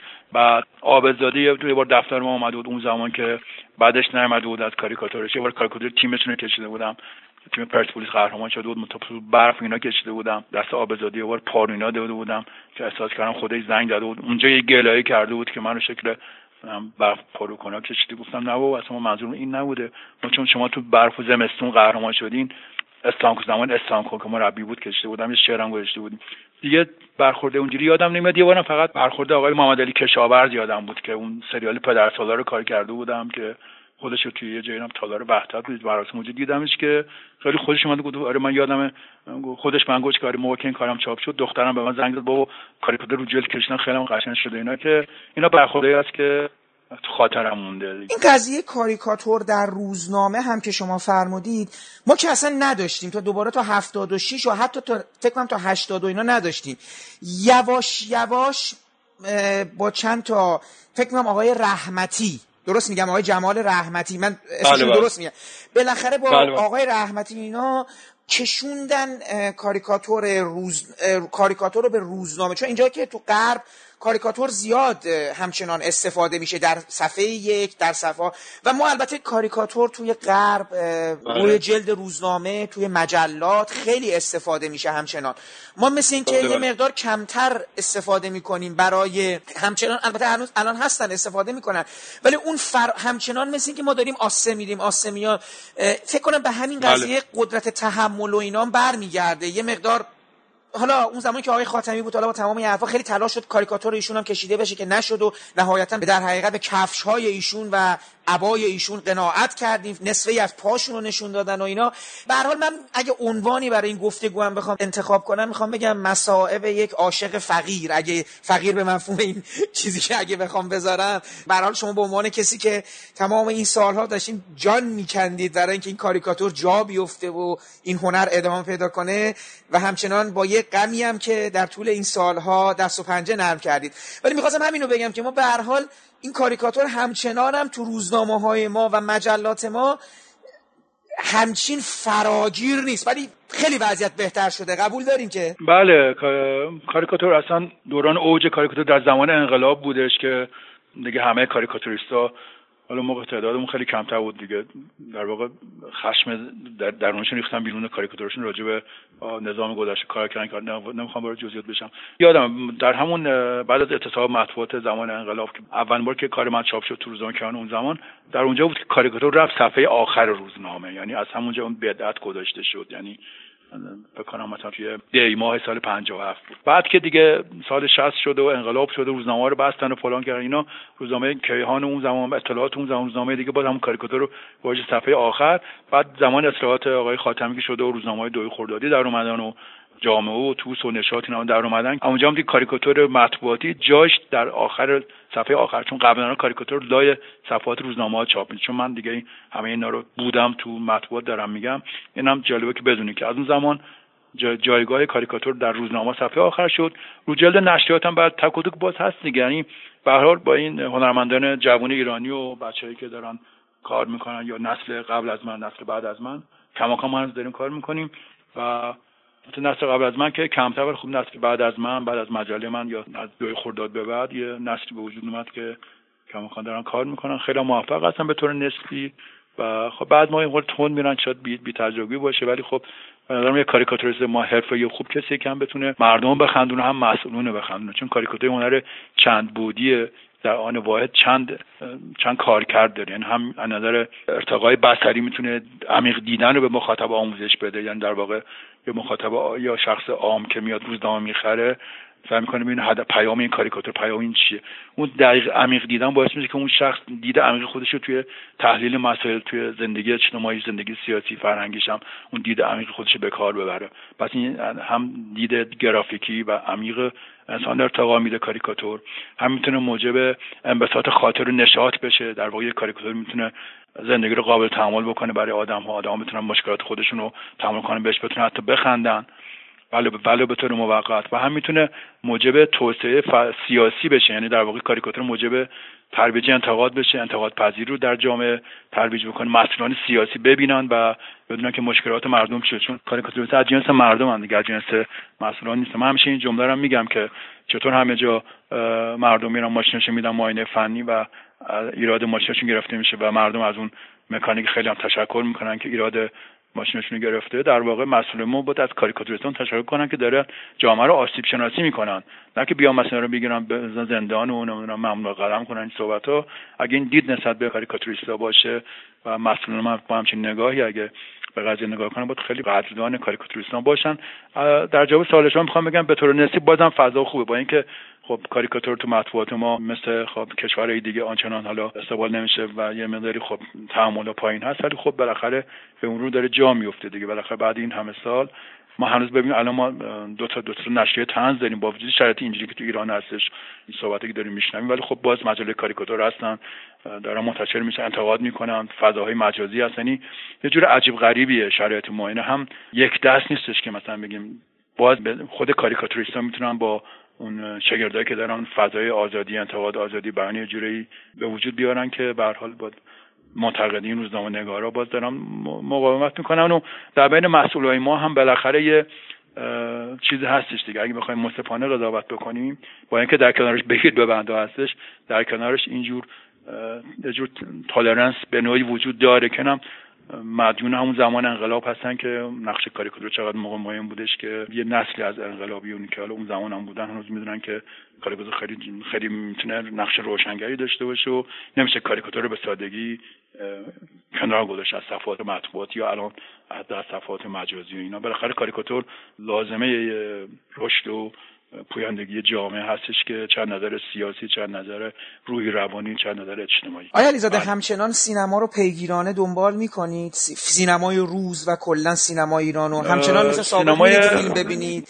یا نه فقط ستاره ها رو سوژه می‌کنید؟ کدوم قصه؟ من بیشتر خب من به خاطر سن سالم که با سینمای قدیم خیلی دارم خاطر بازی می‌کنم به قول معروف. سینمای روزم تک و توک چرا؟ بعضی فیلم های خارجی میرم آخرین فیلمی که دیدم که خیلی من خوشم اومد فیلم ملانکو ملانکولی بود. نمی‌دونم دیدین شما ملانکولیا. ملانکولیا. ملانکولیا که در واقع ایتالیایش اسم آهنگ ملانکولیه. اما فیلم خیلی خوشم اومدش. بعد من فیلم های اسپیلبرگ خیلی خوشم میادش. به نظرم بهترین کارگردان اسپیلبرگ نظر شخصی منه. هم فانتزی داره هم تخیل درش هست هم خیلی قشنگ هم چند وچیه کاراش. فیلم های نسبتا جدیدتری که خیلی خوشم میومده مثلا میاد فهرست شینلر بوده. مال همین کارگردان فکر کنم. بعد آرواره های کوسه خیلی فیلم قشنگی بود. اولین فیلم بود که راجع کوسه بود و اون تا آخرین لحظه که کوسه نشون داده نمیشه یهو از اون توی شرایط خیلی غیر منتظره دیده میشه. تکنیک خوبی داره این فیلم. فیلم برخورد نزدیک از نوع سوم به نظر از بهترین و انسانی ترین فیلم های فضایی بوده که من نسبت به موجودات فضایی اون صحنه آخری که ارتباطی ما هم برقرار می‌کنن. فیلم های اسپیلبرگ خیلی دوست دارم فیلم همین ملانکولیا هم خیلی دوست دارم که به تازگی دیدم. از فیلم ماتریکس هم خیلی خوشم میومد. اینا کل فیلم هایی است که در این مال نسبتا مال اواخره. ولی ولی فیلم ها رو می‌بینم توی حالا بعض شبکه ماهواره باشه می‌بینم و هم فیلم های قدیمی می‌بینم فیلم های جدید می‌بینم و خیلی هم دوست دارم دیگه. به هر شخصیت مورد علاقه هم وودی آلن که کسانی هست بله وودی آلن که اصلا همش میکشیدین شما. مثلا اتفاقا یکی از بله دیگه دیگه. وودی آلن ما تو میگم بله اصلا بله. اون زمان همزمان که فیلم ها نمیومد ما یه بخشی از خاطرات میگم سینماییمون و ورزشیمون و اینا با کاریکاتورهای شما هم گره خورده ما میگم اینا رو که بله. نمی‌دیدیم که شما مثلا کاریکاتور چاپلین میکشیدین بله. کاریکاتور وودی آلن میکشیدین کاریکاتور بله. فلینی رو میکشیدین ولی خب ولی به بله. نظر میاد که در اون یعنی دیگه آن اون دوران براتون دوران کلاسیک در همون دوران براتون چیز شده دیگه یعنی اون تجربه های سینمایی که ازشون لذت میبردین بیشتر مال همون جهان فلینی و آلن و اینا ما رو تازه مال همین بله، دهه 70 80 بله. دیگه 60 و اینا. من خیلی دید نوستالژی که دارم به قضیه اینه که من کنم دوران اوج هنر تو کاریکاتور هم همینجوره. دهه 70 میلادی بود. یعنی من به زمان خطی اعتقاد ندارم. معتقدم زمان دورانیه و هر هر دفعه دوباره خودش ممکن تکرار بکنه. نمی‌تونیم بگیم هر چیزی که مربوط به گذشته بوده بد بوده. کما که تو مد شما اینو توی مد باز بعد چند سال دوباره مدهای قدیم دوباره مد میشه. شوارع مثلا دمپا گشاد دوباره مد میشه بعد دمپا تنگ مد میشه. مثلا شاید, شاید ندونیم مثلا سال پنجاه شمسی شواره وصله پینایی موقع مد شده بود دوباره جین. اون موقع وصله بود. حالا الان مثلا شواره جینای پاره مده. می‌خوام بگم که این مد همونجوری که میچرخه زمانم به همین شکل. یعنی هر چی که ما به گذشته است نمی‌تونیم بگیم. بعد ولی من کماکان فیلم های داخلی دنبال می‌کنم. جوایز اسکار و نفشاشو فستیوال ها رو می‌بینم اونایی که راجبون سوژه کار می‌کنم. سال گذشته راجب بازیگرای بانی و کلاید که وارن بیتی و فیداناوی اومدن جوایز دادم اشتباهی که موقع اهدای جوایز راجبون به سوژه تنز بهش اشاره کردم که تام راجب اسکار سال گذشته نه امسال. یه سوژه تنز کار کردم مثل که اسم یه فیلمو اشتباه اعلام کرده بودم به خاطر اینکه قبل از اعلام نهایی خواسته بودن اینو توییتر بزنم و نوشتم که اینترنت هم کار دست مراسم اسکار داره. این دیگه انقدر همه چی دیگه داره مجازی میشه و همه چی می‌خوام به روز اطلاعات بدم. بعد موقع اعلام اسامی هم اشتباه میشه اینا. از این زاویه من قضیه نگاه می‌کنم و تو فیلم های ایرانی هم خب طبعا فیلم های آقای اسخر فرهادی خب فیلم های آقای آقای جعفر پناهی. یه فیلمم یکی دو سال پیش دیدم که مال چیز بودش. خیلی این فیلم خوشم اومدش. ملبورن بود درسته؟ بله ملبورن. اونم تو همون بله درسته. ما فیلم به اسم ملبورن داریم توی تو فضای همون فیلمشو؟ بله تو همون فضای فیلم های آقای فرهادی دیگه توی آپارتمانی میگذره. آره آره. همون آقای چی بازی بله، همون بله. آقایی که تو همون پیمان معادی همین بعد پیمان معادی بازی می‌کنه. حالا با هم با ولی خیلی سوژه قشنگ. اگه سوژه سوژه خودشون باشه نمی‌دونم فیلم نامش مالی کی بود داشت ولی خیلی این فیلم خوشم اومد.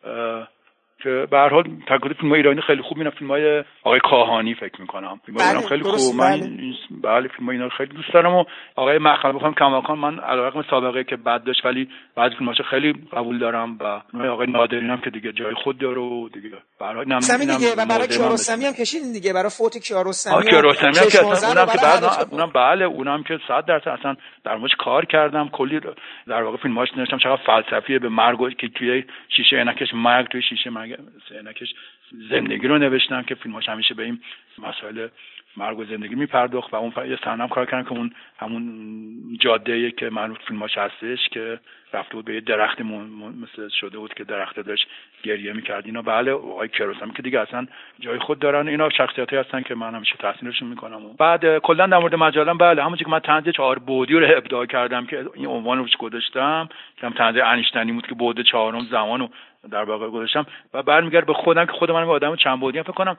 همه ما هم همینجور باشیم. منتها یه خیلیامون سعی می‌کنیم بودهای دیگرمون رو مخفی کنیم. ولی من هر کدوم بودام که بروز می‌کنه اونو توی کارام چیز می‌کنم دیگه. می‌کشم و چون می‌کنم انسان یه موجود خیلی پیچیده و عجیب غریبیه که چیزای گوناگونی ممکن داشته باشه در طول روز حتی. و من همه اینا رو هرچی نوسان در احساساتم حتی علاقه هم رو توی کارم منعکس می‌کنم. مجله من مجله چند بودی واقعا.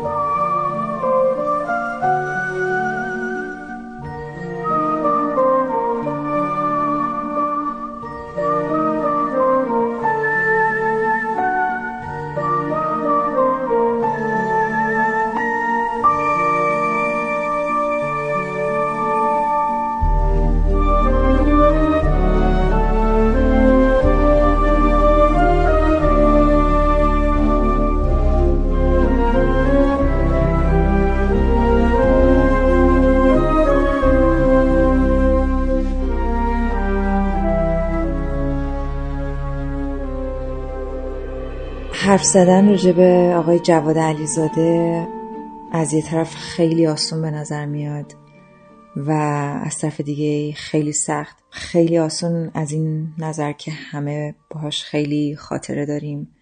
خیلی میشناسیمش باهاش زندگی کردیم و سخت از این نظر که انقدر شخصیت ویژه‌ای هست انقدر استاده که باید مطمئن باشیم که حق مطلب اونطوری که شایسته شعنشون هسته ادا بشه. منم مثل خیلی از کاریکاتوریست های دیگه کاریکاتور رو از مجله تنز و کاریکاتور شروع کردم و در ادامه راه برای کاریکاتوریست شدن از محبت ها و راهنمایی های آقای جواد علیزاده بهره گرفتم. خب یه مجله بود و هنوز هست خدا رو شکر به نام تنز و کاریکاتور. که اون موقع من و خیلی های دیگه طرفدار این مجله بودیم و هر ماه بی صبرانه سب می کردیم تا این مجله روی دکه روزنامه ها بیاد کاریکاتوراش رو نگاه می کردیم مطالب تنزش رو که تنز نویساش می نوشتن می خوندیم و همین آشنایی اولیه ما بود با مجله تنز و کاریکاتور. خود من کاریکاتور رو با شرکت در مسابقات کاریکاتوری که در مجله تنز و کاریکاتور برگزار می شد شروع کردم و همین که کارم چاپ شد توی مجله و جایزه گرفت که حالا جایزش تو جای میاد یه چند جل کتاب هنری راجع به کاریکاتور بود و اشتراک رایگان مجله برای چند ماه یا شاید یک سال همه اون باعث تشویق من شد و شاید اولین کاری بود که چاپ کردم توی مجله و بعد از اون باعث شد که بیشتر برای مجله کار بکشم و کارامو براشون بفرستم. من برای اولین بار از طریق یکی از بچه های کاریکاتوریست مجله تنز و کاریکاتور به آقای علیزاده معرفی شدم. بعد از اینکه چند بار کارم توی مجله چاپ شده بود. کارم از طریق پست برای مجله میفرستادم. خلاصه یه آشنایی قبلی آقای علیزاده با من داشتن و بعد من از طریق دوستم بهشون معرفی شدم و یادم یاد سال سوم دبیرستان بودم برای کنکور درس میخوندم و مادرم منو تو دفتر مجله برد و همون بیرون منتظر وایستاد تا قرار ملاقات من با آقای علیزاده تموم بشه. و جالبه بگم که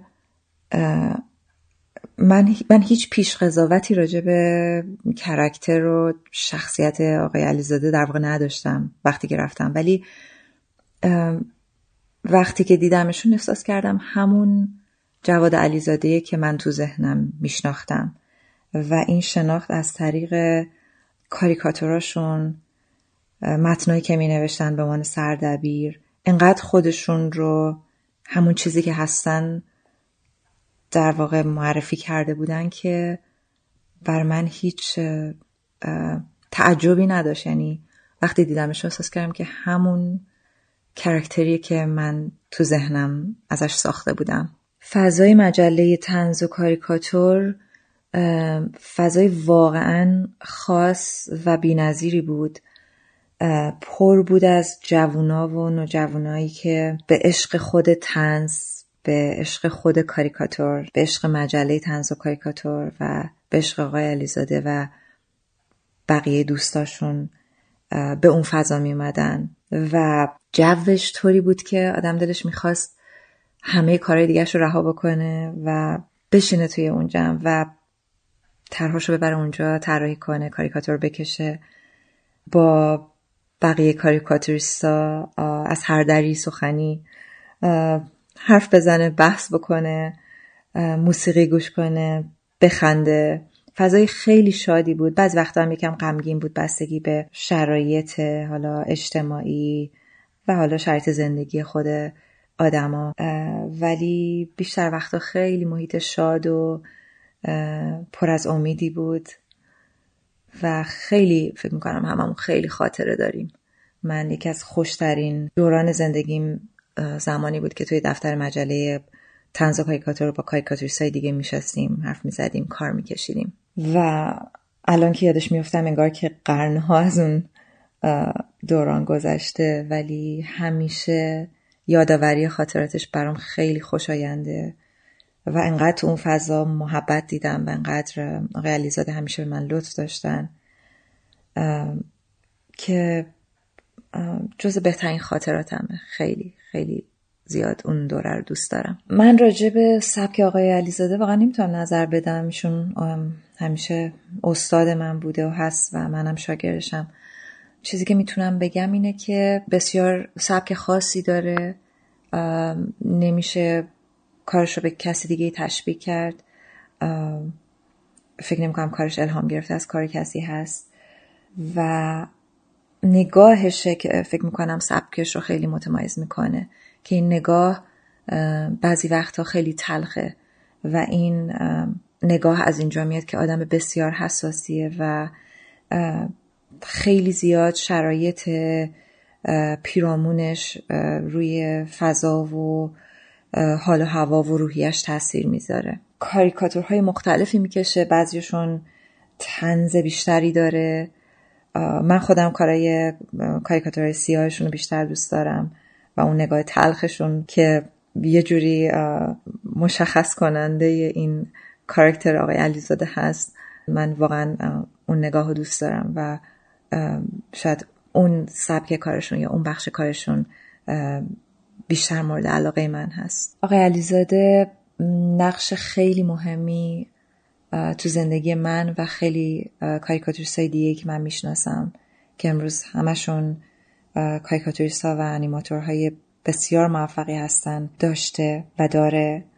همیشه مشوق بود همیشه به ما یاد می‌داد و باعث می‌شد که بیشتر علاقمند بشیم به ادامه راه. خب می‌دونیم فضای مجله تنس و کاریکاتور فضای عجیبی بود. یعنی اصلا کسی اونجا چشم داشته مالی نداشت.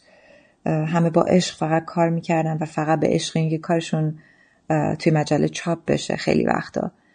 و حتی دستمازی هم که آقای علیزاده با اصرار به ما می‌دادن واقعا خب یه چیز خیلی کمی بود و مجله تنز کاریکاتور مسلما هیچ حمایت مالی نداشت و همین که تا این روز داره چاپ میشه واقعا باعث افتخاره و خیلی خوشحالم که این راه هنوز ادامه داره. ولی اون فضا فضای خاصی بود. من همیشه گفتم که کاریکاتور رو به صورت غیر مستقیم از آقای جواد علیزاده یاد گرفتم و علتش هم این بود که هیچ خب کلاس آموزش کاریکاتور برای ما نداشتن. ولی زمانی که توی مجله تنز و کاریکاتور میشستیم کنار هم کاریکاتور میکشیدیم. همون موقع من بارها کارم بهشون نشون می‌دادم در حین طراحی کارهای منو اصلاح می‌کردن یا یه نظری می‌دادم و همینها باعث شد که غیر مستقیم ازشون یاد بگیرم که چطور طراحی کنم چطور کارم بهتر می‌تونه باشه. و گاهی وقتا انقدر سختگیری می‌کردن. حالا اینا مال بدتره نه اوایلش. اولش خیلی آسونتر می‌گرفتن که فقط ما علاقمند بشیم و دلسرد نشیم. ولی وقتی که یکم کارت خوب می‌شد انقدر گاهی وقتا نظر می‌داد انقدر سختگیری می‌کرد که باعث می‌شد اصلا پشیمون بشیم کار رو ول کنی من خیلی کارایی دارم که نیمه کار رها کردم فقط به خاطر اینکه حالا با چیزایی که از آقای علیزاده میشنیدم احساس می‌کردم این کار اونقدری که باید قوی نیست یا اونقدری که باید خوب نیست. بارها برای من پیش اومد که یه کاری رو شروع کردم و وسطش از آقای علیزاده نظر می‌گرفتم و سعی می‌کردم نظرشون رو اعمال بکنم کار بهتر بشه ولی خیلی وقتا بدتر می‌شد. خیلی وقتا اون چیزی که ایشون می‌خواست و من می‌خواستم نمی‌شد. اصلا وسطش دیگه رها می‌کردم و ادامه نمی‌دادم اون کار رو. و در کنارش هم کارایی دارم که با بهرهگیری از نظرشون خیلی کارای عالی و درخشانی شدن توی کارنامه هنری من و خیلی افتخار می‌کنم که شرایطی رو مجله تنز و و شخص آقای جواد علیزاده بر ما فراهم کردن که توی یک محیط فوقالعاده دوستانه فوقالعاده خالص بتونیم یاد بگیریم و رشد بکنیم من همیشه یک تشکر خیلی بزرگ به آقای جواد علیزاده و به مجله تنز کاریکاتور بدهکارم و دوست دارم اینجا تشکر بکنم ازشون به خاطر همه زحمت هایی که برای ما کشیدن همه روزهای خوشی که در کنارشون داشتیم. هنوز یادآوری خاطرات خیلی دلگرمم می‌کنه و خیلی حال خوبی بهم میده هر وقت که یاد اون روزا میافتم. اون موقع شرایط مثل الان نبود که اینترنت مثل الان باشه یا فضاهای مجازی باشن که باعث بشه کار در ثانیه توسط هزاران نفر دیده بشه و شناخته بشه. تنها راهی که داشتم که کارم رو با مخاطب نشون بدم از طریق چاپ توی مجله بود و این مجله ماهی یک بار چاپ می‌شد. یعنی یک سری مخاطبی داشتی که ماه به ماه سب می‌کردن اون مجله بیاد به بازار و بعد مجله رو بخرن و بعد کارتو ببینن و با کارت ارتباط برقرار کنن. خیلی خاطرات خوشی یادم میاد از نامه هایی که از طرفدارای مجله می‌گرفتم. برام عجیبه. مثلا یک بار یه مصاحبه آقای علیزاده با من کردن تو همون مجله تنز و کاریکاتور چاپ شد و یک عکس خیلی کوچیکی که اصلا حتی خیلی مشخص نمی‌کرد من چه ریختی هستم از من چاپ شد و برام خیلی عجیب بود. اصلا رفته بودم یادم میاد فکر می‌کنم جشنی بود توی خانه سینما. با یکی از بچه های مجله تنز و کاریکاتورم رفته بودیم. یهو مثلا می‌دیدم یک دو نفر میمدن جلو می‌گفتن ای شما خانم فلانی هستین ای شما آقای فلانی هستین که توی مجله تنز و کاریکاتور کار می‌کنیم. برام الان این خیلی عجیبه. با اون برد کمی که یه مجله می‌تونه داشته باشه نسبت به فضاهای عجیب و غریب مجازی که الان هست. این خیلی فضای خاصی بود و مشابه اون اتفاق برای ماها فکر می‌کنم خیلی تکرار شد و یه, یه ارتباط و تعامل از جنس خاصی بود با مخاطبای مجله تنز و کاریکاتور و کسایی که شیفته هنر کاریکاتور بودن. اون جنس ارتباط و علاقه فکر می‌کنم واقعا الان یا خیلی کمیابه یا نایابه. ولی جزء یکی از خاطرات خیلی خوبم میگه هر وقت بهش برمیگردم تعجب می‌کنم. میگم چطور مثلا کسی می‌تونست ما رو با یه عکس خیلی کوچیک با کیفیت پایین سیاسفید که توی مجله چاپ می‌شد بشناسه. خب این نشون می‌داد که چقدر اون مجله رو دوست داشتن چقدر کاریکاتوریست هاش رو دنبال می‌کردن و چقدر حتی تنز نویساش رو دوست داشتن و با علاقه کارشون رو می‌خونن و دنبال می‌کردن. فضای خیلی خیلی عجیب و خاصی داشت تنز کاریکاتور. من زندگی هنریم رو یا حداقل بخش زیادیش رو مدیون آقای علیزاده هستم. مدیون همون اتفاق ساده ای که با چاپ شدن یکی از کارام و برنده شدنش توی مجله تنز و کاریکاتور برای من رقم زد. خب اون موقع من خیلی جوان بودم. شاید جز معدود کاریکاتوریست های خانومم توی ایران بودم. و سبکی هم که کار کردم. حالا بماند که چقدر سبک عجیب و غریب و مازوخیستی و سختی بر خودم انتخاب کرده بودم. اون سبک هم یک مقدار کار منو متمایز می‌کرد و همه اینا و کمک ها و حمایت های آقای علیزاده باعث شد که کار من توی مدت خیلی کمی شناخته بشه و مخاطب یا طرفدارهای خاص خودش رو پیدا بکنه و بتونه با اون آدینس یا حال مخاطب ارتباط برقرار بکنه. همش رو مدیونه محبت های آقای علیزاده هستم. تنز و کاریکاتور هنوز هم به من شوق انگیزه میده برای کار کردن کاریکاتور کشیدن.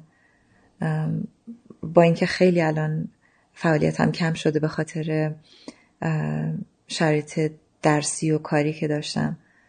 ولی هنوز خیلی امید دارم و خیلی بعض وقتا دوست دارم کار کنم. و هنوز عشق به مجله تنز و کاریکاتور به آقای علیزاده و عشق به چاپ شدن کارم توی مجله تنز و کاریکاتور هنوز به من انگیزه میده که دوباره کار رو شروع بکنم یا کاری آماده بکنم برای اون مجله.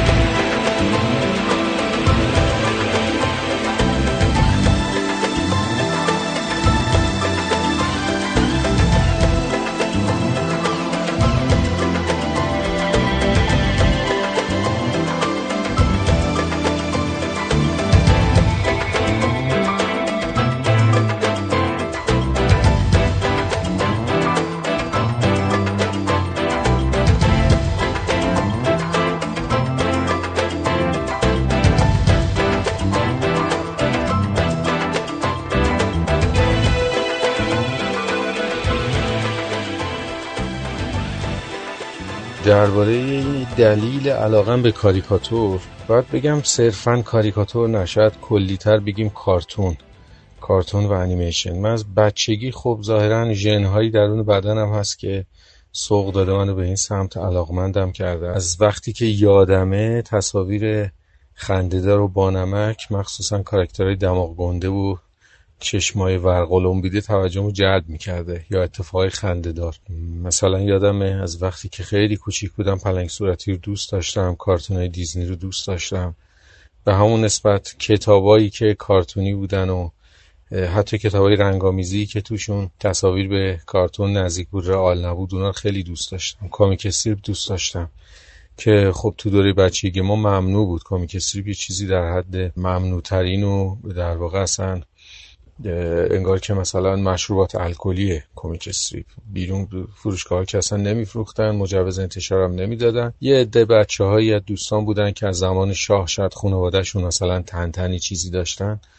اونجوری من در واقع آشنا شدم که کمیک استریپی هم وجود داره و خلاصه کلا به این مقوله علاقمند شدم. اما از اونجا که انیمیشن تو ایران خیلی قوی نبود یعنی اصلا وجود نداشت مخصوصا تو دوره کودکی من. تلویزیون هم که فقط روزی یه ساعت برنامه کودک داشت و فوقش یه ربعم انیمیشن و از اون یه ربعم شاید شانس می آوردیم معمولا همهش هم زاگرب بود یعنی اروپای شرقی بود. خیلی روشن فکری خیلی مناسب کودک نبود.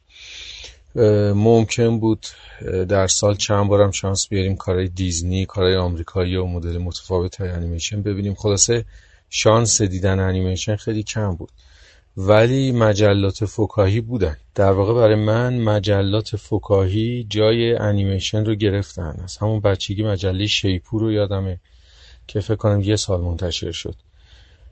خیلی دوست داشتم. انقدر سنم کم بود که نمی‌دونستم اینو در واقع ماهانن یا ممکنه هفته نامه باشن. هر بار که با خانواده می‌رفتیم بیرون همچین چیزی می‌دیدم انقدر علاقه من بودم که اصرار می‌کردم برام بخرن. هنوز همونا رو نگه داشتم. و از همون موقع هم کارتون های آیه علیزاده خیلی خیلی برام جذاب بود. با وجودی که اصلا نمی‌دونستم شاید همه اینا کار یه نفر باشه. شیپور بود فکاهیون بود بعد گاهنامه های آیه علیزاده بود که کم کم که سنم بیشتر شد متوجه شدم که خب بیشتر این کارهایی که من دوست دارم مربوط میشه به یه نفر که امضای جواد می‌زنه زیر کارش و بعد فهمیدم جواد علیزاده است. البته بودن هنرمندهای دیگه آیه عبدی آیه رحیم خانی رو من کارش دوست داشتم اون موقع توی خورجین کار می‌کرد و کارتونیست های دیگه ای که به هر حال ازشون تاثیر گرفتم. ولی در کل این که من به کاریکاتور علاقمند شدم یکی از دلایلش این بود که انیمیشن خیلی خیلی محدود اینجا کار می‌شد و فضای کار برای انیمیشن کم بود. اینه که من ناخداگاه به سمت کاریکاتور کشیده شدم و علاقمند شدم به این مقوله. و بعد یادم تنز کاریکاتور که منتشر شد من تا شماره سه اون فکر می‌کردم اینا هنوز گاهنامن چون تنها جایی که نمیخوندم هیچ وقت سرمقاله بود. و تعجب می‌کردم که چرا خب اینا فقط اندازه هاش بزرگتر از قبلی هست. و شماره سه بود که متوجه شدم. دیگه من با یه مجله طرفم که آیه علیزاده داره منتشر می‌کنه و بسیار شگفت انگیز بود. یعنی کارام بعد فرستادم برای ایشون و یادم شماره هشت یا فکر کنم شماره هشت بود که اسممو چاپ کرده بودن که کار شما رسید و اینها. شاید شگفت انگیزترین روز زندگیم و تجربه زندگیم شخصی همون اتفاق بود که کار من توی مجله در واقع اسمم چاپ شده و بعد یکی دو شماره هم کارام چاپ شد. مثل رویا میموند. مثل فیلم ها بود برام که بچه یه آرزویی داره و تلاش می‌کنه می‌خواد بهش برسه و بعد در واقع همچی چیزی بود. انقدر دست نیافتنی بود برام. در واقع باید کامل کنم بگم من دو تا تجربه وصف شدنی تو زندگیم داشتم. یکیش دعوت به همکاری از طرف های علیزاده بود که خیلی خیلی شبیه رویا بود و نمی‌تونم وصفش بکنم و هنوزم دیگه برام تکرار نشده با وجود اینکه کارهای مختلفی رو تجربه کردم موفقیت های نسبی داشتم ولی اون برای من جایگاه متفاوتی داره اون اتفاق. خب دومیش هم مثل خیلی از آدما مثل خیلی از پدرها پدر شدنه که آدم هر چقدر سعی بکنه توصیف کنه نمی‌تونه. می‌خوام بگم این دوتا تجربه برای من تجربه های وصف ناپذیری کارهای آیه علیزاده رو دوست داشتم. اونم به دلایل ژنتیکی شاید. سادگی که تو خطوطشون هست و من دوست دارم. من اصولا کارهایی که کمی سادگی توش باشه شلختگی توش باشه اصرار روی در واقع تکنیک خیلی خاص و حتی در واقع خیلی وقتا تکنیک هایی هستن که خیلی اهل دارن خودنمایی می‌کنن. یعنی هنرمند با اونها می‌خواد خودنمایی کنه. کمتر اون تکنیک رو دوست دارم. البته نفی نمی‌کنم ها. یعنی تمام سبک ها و شیوه ها و روش های کار رو دوست دارم احترام می‌ذارم. ولی خودم شخصا کارهایی که توش خودنمایی نباشه و ساده باشه بیشتر میپسندم. کارهایی که مسائل روزمره توی کاریکاتور از می‌کنم. توش مطرح بشه. خیلی انتظایی نباشه ملموس باشه موضوعاتش. تمام اینها تو کارهای آی علیزاده بود. مثلا راجع به فوتبال کار می‌کردن که اون موقع هیچ کاریکاتوریستی کار نمی‌کرد. خطوطشون ساده بود یعنی آدم کارو می‌دید متوجه می‌شد. حتی می‌شد حد زد با چه قلمی کار کردن. یه جاهایی به سادگی از یه نقصی رد شده بودن. نقص که نمیشه اسمشو گذاشت. مثلا دستشون لرزیده بود یا هرچی. و اینا به نظر من کار جذابتر می‌کرد. اون اوایل خوب نمی‌دونستم چرا دوست دارم ولی الان که به هر حال تجربه دارم مطالعه کردم گرافیک خوندم مثلا و خصوصیات خط رو می‌شناسم فهمیدم که دلایلش اینها بوده. به علاوه موضوعاتی که ایشون همیشه سراغش می‌رفت و ملموس بود برام. فرق داشت با کاریکاتور خیلی از آدمای دیگه که اونا ملموس نبودن. حتی ممکن بود موضوع آشنایی انتخاب کنند ولی آدمهاشون تیپ کاراکترها و خطوطشون شبیه اون چیزی نبود که من تو جامعه می‌بینم و احساس نمی‌کردم که اینا دارن حرف منو می‌زنن لمسشون نمی‌کردم. اینطور بود که به کاراشون علاقمند شدم و کار فرستادم برای مجله تنز و کاریکاتور و فکر می‌کنم شماره 9 یا 8 بود که کارم چاپ شد و بعد از طرف ایشون دعوت شدم و بزرگترین تجربه زندگیم توی کار رقم خورد.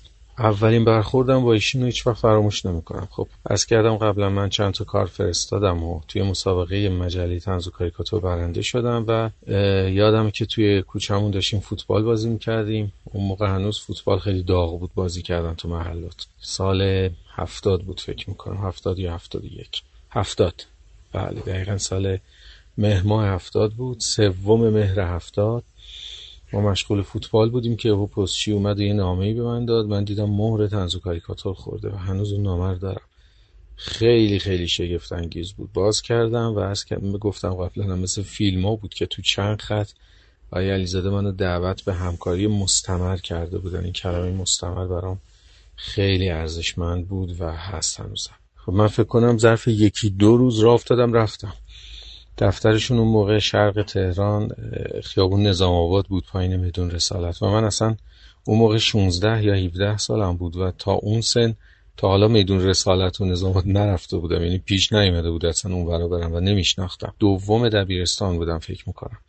به هر صورت برای اولین بار پا شدم رفتم و مصممم بودم و گرمم بود هوا. هنوز مهر ماه بود هنوز هوا گرم بود. یادمه که وقتی رفتم بالا و زنگ زدم در باز کردن دقیقا به محض اینکه در باز شد آقای علیزاده رو اون ته تو سالن نشسته بودن دیدم. اون موقع سیبیل داشتن. فکر می‌کنم اون موقع تقریبا سن الان منو داشتن. الان که دارم صحبت می‌کنم خدمت شما. تصویرشو چون برای خودم مهمه و شما پرسیدین عرض می‌کنم درک باز شد و رفتم تو.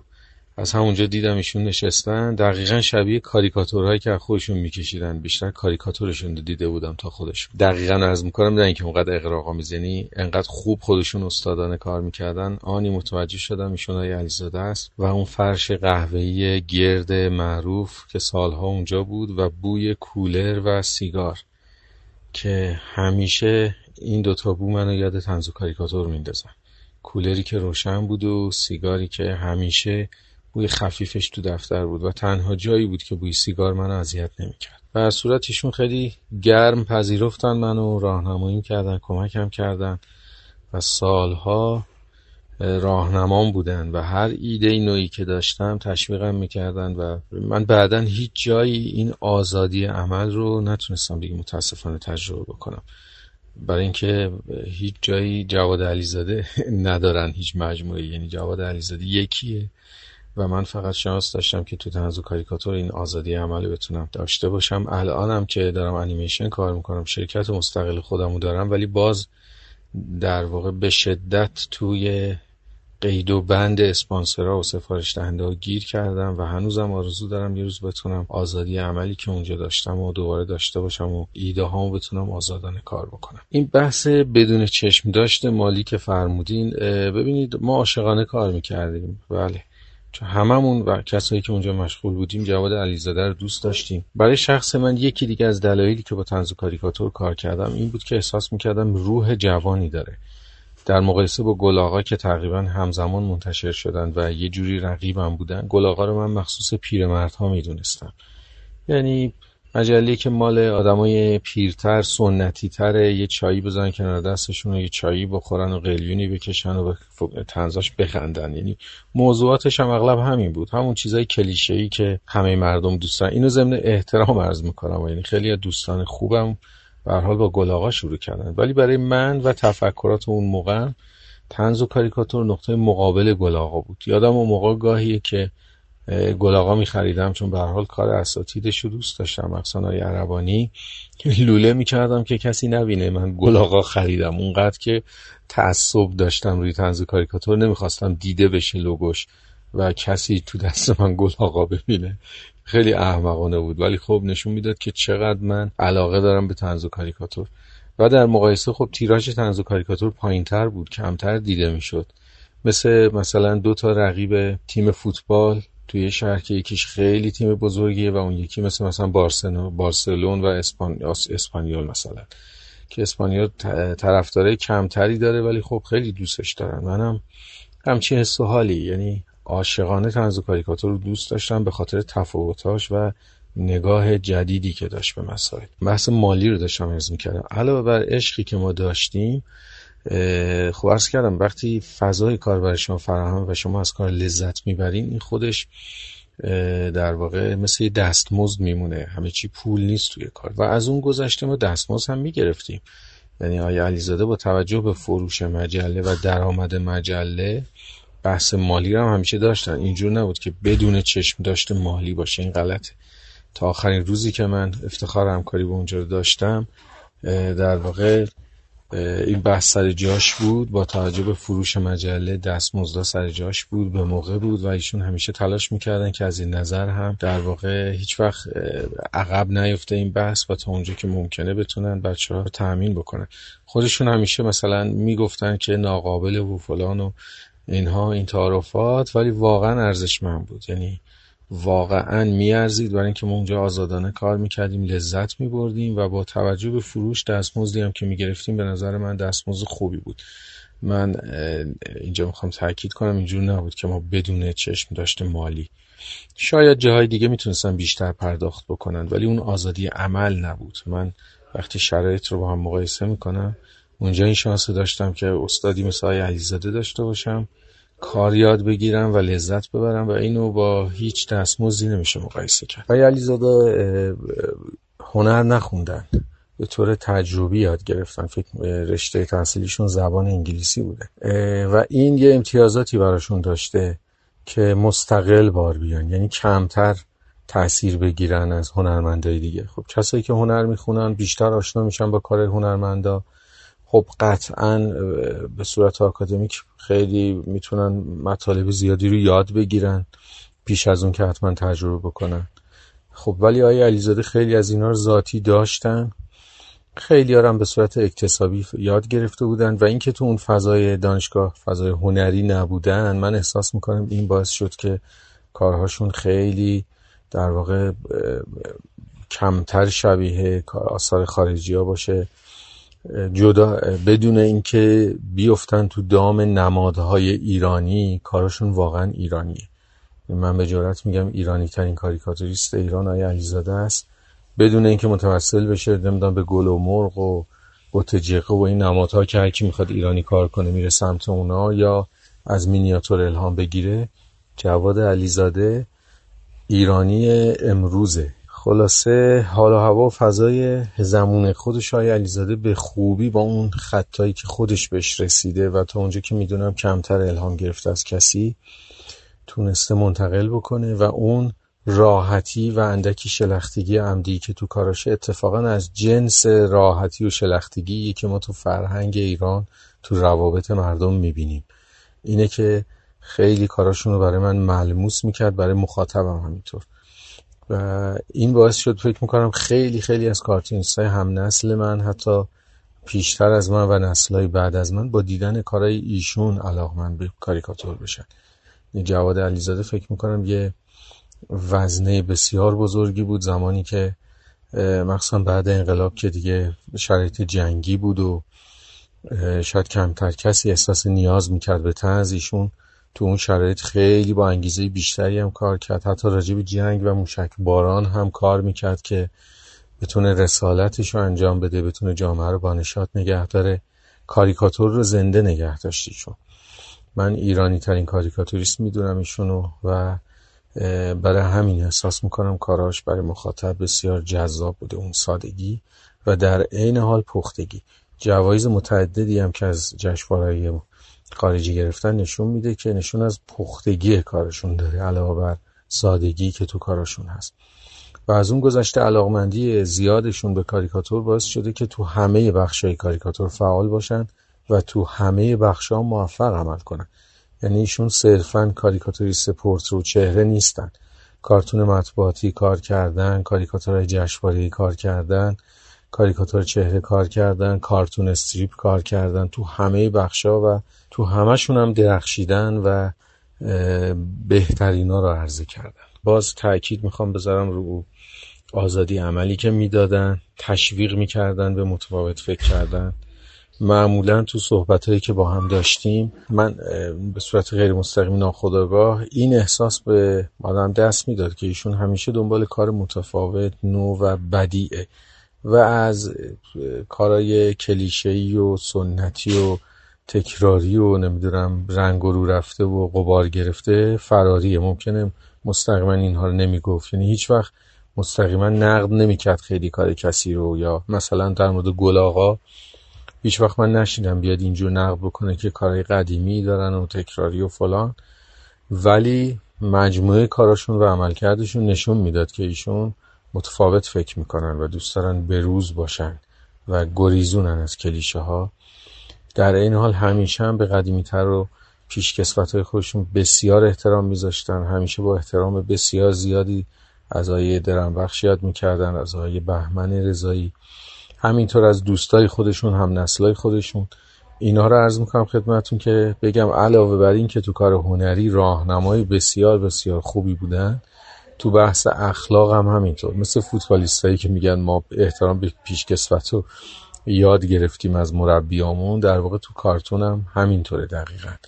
ایشون به مایی که تو تنز کاریکاتور بودیم خیلی چیزا یاد دادن علاوه بر کار اخلاق اخلاق حرفه‌ای و اینها رو ما از ایشون یاد گرفتیم و یادم اون موقع به من می‌گفتن پدر معنوی تای علیزاده است و به نظر من درست بود. من هنوزم خدا مدیون ایشون می‌دونم. کار هنریمو زاییده فعالیت های ایشون می‌دونم. و اگر جواد علیزاده نبود من علی درخشی اصلا این شکلی کار نمی‌کرد. مطمئنم تو اصلا نمی‌دونم آیا وارد این فضای کار شده بودم یا نه. چون ایشون منو تو اون شرایط سال هفتاد با اون بحران ها کم بوده فضای کار در واقع حمایت کردن.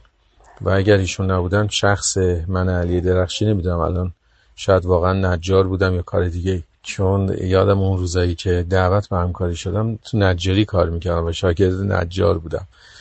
بر صورت نمی‌خوام زیاد شبیه تعارف بشه تمام اینا رو صادقانه ارز کردم. براشونم آرزوی سلامتی دارم.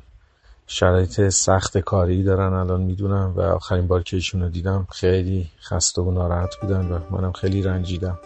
دوست ندارم ایشون اینجور ببینم. آرزو می‌کنم که شرایط بهتر براشون رقم بخوره هرچند که ایشون عادت دارن به کار کردن تو شرایط سخت.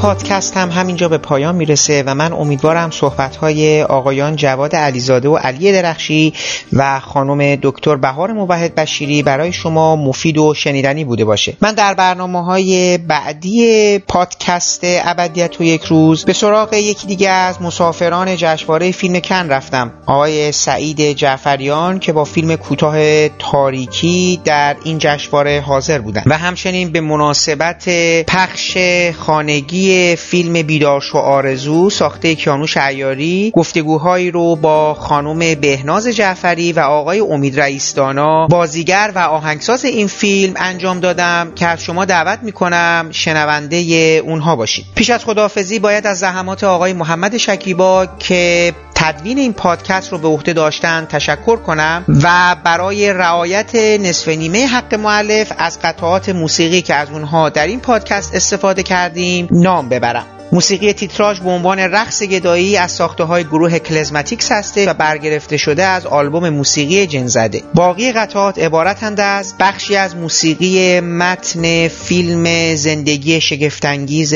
آملی پولن ساخته یان تیرسن. بخشی از موسیقی متن فیلم شکل آب ساخته الکساندر دسپلا. بخشی از موسیقی متن فیلم سوناتین یا سونات کوچک ساخته جو هیسایشی. بخشی از موسیقی متن فیلم خاطرات موتورسیکلت ساخته گوستاف سانتاوئلایا و من برای پایان این پادکست هم بخشهایی از موسیقی متن فیلم داستان وستساید ساخته لئونارد برنشتاین و استفان ساندین رو برای شما انتخاب کردم که امیدوارم از شنیدنش لذت ببرید. تا برنامه آینده و گفتگوهایی با آقایان سعید جعفریان و امید رئیسانا و خانم بهناز جعفری خدا حافظ. و با هم گوش می‌کنیم به بخشی از موسیقی متن فیلم داستان وستسایت ساخته لئونارد برنشتاین و استفان Sunday.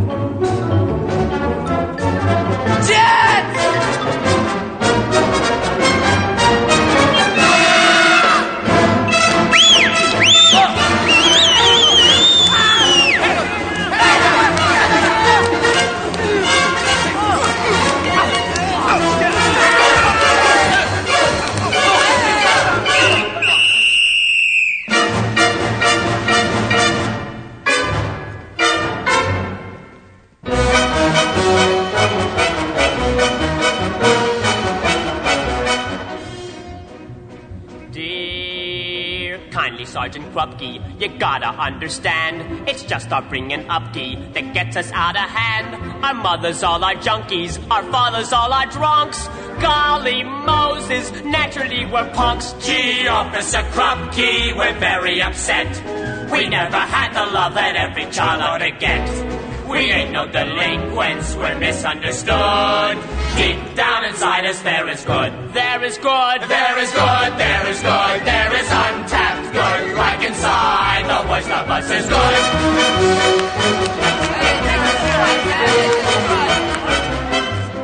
That's a touching good story. Let me tell it to the world. Just tell it to the judge. Come on, you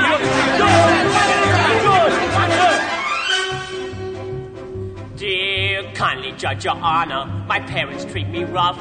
With all the marijuana, they won't give me a puff. They didn't wanna have me, but somehow I was had. Leaping lizards, that's why I'm so bad. Right, Officer Krupke, you're really a square. This boy don't need a judge, he needs an analyst's care. It's just his neurosis that ought to be curbed. He's psychologically disturbed. I'm disturbed. We're disturbed, we're disturbed, we're the most disturbed. Like we're psychologically disturbed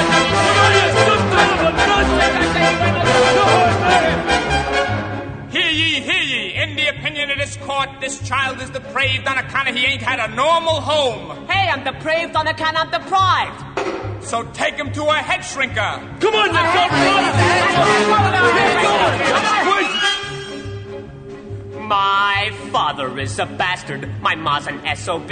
My grandpa's always plastered. My grandma pushes tea. My sister wears a mustache. My brother wears a dress. Goodness gracious, that's why I'm a mess. Yes, Officer Krupke, you're really a slob. This boy don't need a doctor, just a good honest job. Society's played him a terrible trick. And sociologically, he's sick. I am sick. We are sick. We are sick. We are sick, sick, sick. Like we're sociologically sick.